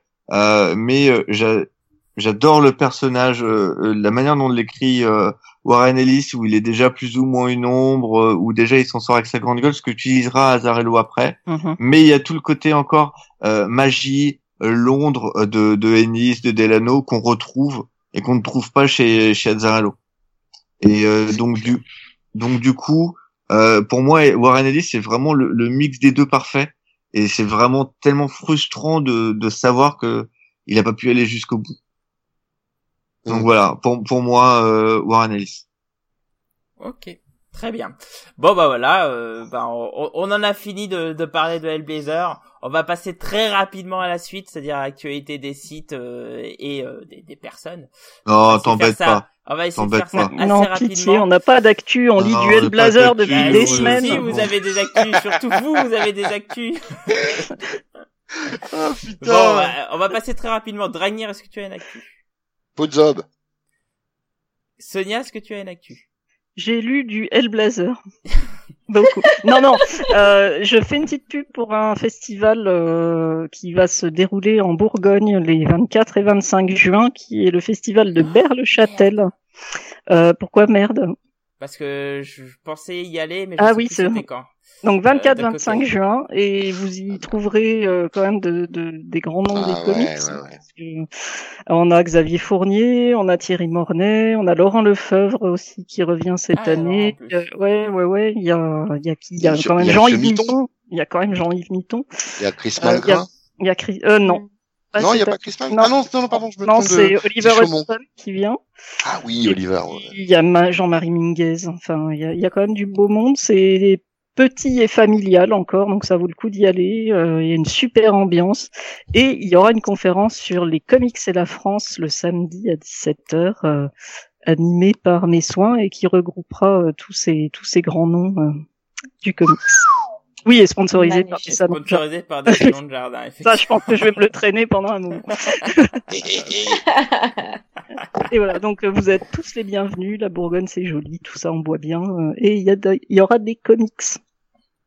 Très bien. Voilà. En plus, Moi, je vais essayer de voir si je peux, je peux venir un des deux jours. euh. j'aimerais beaucoup, mais moi j'aurais beaucoup voyagé cette semaine-là, donc euh, je sais pas trop.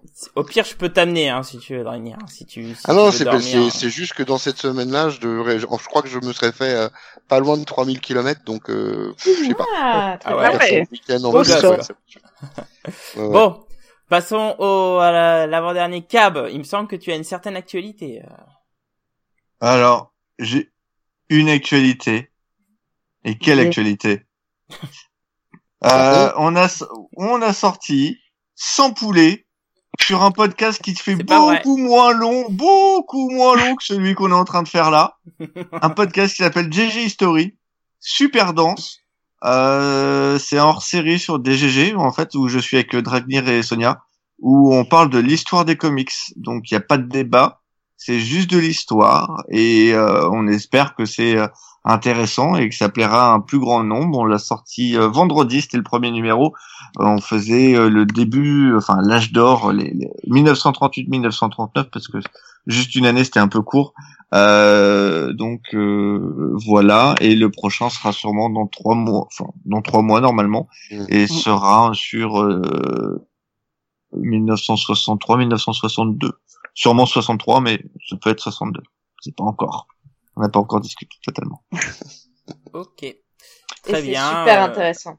Ouais, Et écoutez-le, hein, c'est vachement bien, il n'y a pas de poulet, il n'y a- a pas Blacky, euh, on a pris, et on, et a pris vraiment du, on a pris vraiment du plaisir à le faire. Ah ouais, c'était super ouais. intéressant à préparer, vraiment. Ah, moi, j'ai dû l'écouter trois fois, donc il, il est Ah vraiment ouais. bien. Ah oui. Ah, J'ai écouté une fois en live, j'ai dû, j'aurais dû le réécouter euh, quand vous me l'avez envoyé, et je l'ai après réécouté pour ah, juste avant l'apparition. Bon. Je, je me suis bien éduqué là.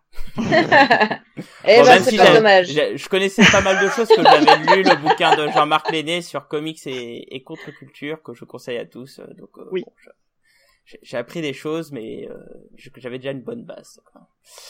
Et donc bah, il reste plus que moi. euh, bah moi pas oui, grand moi je vais du beurre. Ouais, Ah oui, alors, cette Fanny fois, Merde. c'est Fanny qui est ça. Oh merde. là Mais putain, je voulais là. faire les femmes avant. Bah Fanny, Bon, Fanny, est-ce que allez, bonne soirée. actualité Hein. Salut, c'était sympa. Fanny, Fanny. Fa- Fanny, mis à part Mais- que tu as 20 ans et que t'as fait des super vacances, euh, Euh, bah écoutez, euh, mine de rien, à force de lire du Hellblazer, je me suis dit que j'en ferais peut-être un guide de lecture, tiens. Donc euh, voilà, ça devrait arriver d'ici, euh, d'ici peut-être ce week-end, je pense. Voilà, voilà. Oh bah donc. euh, oh, bah, Oui, hein, oui, j'y vais à fond. Ouais, ouais. T'es une rapide, Autant hein, rentabiliser cette lecture, faut dire. Exactement. Le podcast plus l'article. Voilà. Voilà. C'est tout pour moi. que, tu peux que y aller. sur le, le chat, il y a Fredo qui dit qu'il a déjà écouté le jeu historique et que c'est du tout bon. Effectivement. Merci. Merci. Dites-le à vos amis. Merci beaucoup. Ouais, dites-le nous aussi, hein, parce que euh, plus on a de retours et mieux c'est, on peut savoir ce qu'il faut euh, modifier ou pas en fonction de ce qu'on veut. C'est ça. Quel médicament on doit prendre, tout ça. Parce que Dragnir décède dans chaque podcast, C'est ça. Je suis en train de mourir. Ah, mais un jour, un jour, il va faire une attaque en direct. Hein, je... Je te jure. Ah, je suis à non, deux non, doigts de la- Surtout rester à l'écoute. Ah, c'est ça. C'est- C'est c'est le, le, le, le- suspense total. Va-t-il crever, ce con, ou pas? Exactement. On, fait- on, on va faire des paris. Euh... Je crois que ça s'organise déjà. Il y a des bookmakers. Exactement. Ouais, je sais Initié pas, après il va peut-être faire des pactes louches aussi. hein, mais- C'est possible. Tout est faisable. Bon, il reste plus que moi, donc euh, je vais aller euh, très très vite. Euh, moi, donc nous là, on travaille toujours là pour pouvoir euh, changer le forum. Là, ça va arriver d'ici sous peu parce que les boss ont travaillé déjà pour pouvoir migrer sur la nouvelle application qui arrive cet été. Hein, ça m'a bien gavé, mais c'était la priorité chez eux. Donc là, le, le forum va arriver d'ici sous peu, la semaine prochaine, et surtout KF Comics qui, qui continue avec le dernier numéro sur la Justice League qui, qui marche tranquillou. Et puis bah voilà, et le prochain, euh, posons-nous 5 minutes, je pense le tourner lundi prochain parce que je suis dans un mariage euh, à Berlin ce week-end. Super. Euh, et, et, il concernera sûrement les éditions et notamment ce qui est en train de faire Urban avec les Rebirths qui, qui mérite discussion. Voilà. Bah écoutez, je vous remercie pour ce, ce, long podcast qui fait plus de deux heures. J'espère qu'il vous a plu. Euh, en tout cas, moi, ça m'a plutôt bien éclaté de faire ce numéro. Je sais pas pour vous, mais euh, j'ai appris en plus certaines choses. C'était assez. Il aurait fallu le faire en deux parties. Il y avait tellement de trucs à dire. C'est vrai qu'on a, on a dû accélérer hein, en plein milieu, mais bon, on s'y attendait. Hein. C'est sûr. Pas né de la dernière pluie.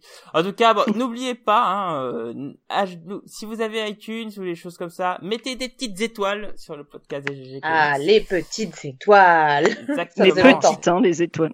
Oui, oui. Oui, mais tant qu'il y a beaucoup, ça va, quoi. et le prochain GG Comics sera euh, courant juillet et il concernera les New 52, le bilan des GG. Alors là, je sens que ça va fighter à mort. Là, je crois que ça va paraître Constantine euh, je pense que là, là, là, on Chouette, j'ai encore parlé d'Azarego. bon, on va, on va tellement se mettre sur la gueule. Beaucoup de Il va me falloir mais... plusieurs caleçons. non mais tu, tu tourneras de, des toilettes et à côté d'un numéro d'urgence. Ah, J'enregistre direct à partir des chiottes, c'est une idée. Tant que t'évites l'écho, ça me va. Donc euh, vous pourrez euh, réagir à ce podcast euh, via mail ggcomics@comics-sanctuary.com ou sur Twitter avec Fanny @lesggcomics ou évidemment sur notre Facebook les GG Comics. Et eh bien écoutez, sur ce, nous vous souhaitons une bonne soirée ou une bonne journée. Et sur ce, n'oubliez pas, hein, mangez du poulet et lisez non, les comics. Il y a que ça de vrai dans la vie. Marre. et sur ce, je vous dis Tchuss tout le monde. Allez, salut. Salut. Salut. Salut bonne à soirée. tous. Bonne Ah, fuck off, wanker. N'importe quoi, quoi.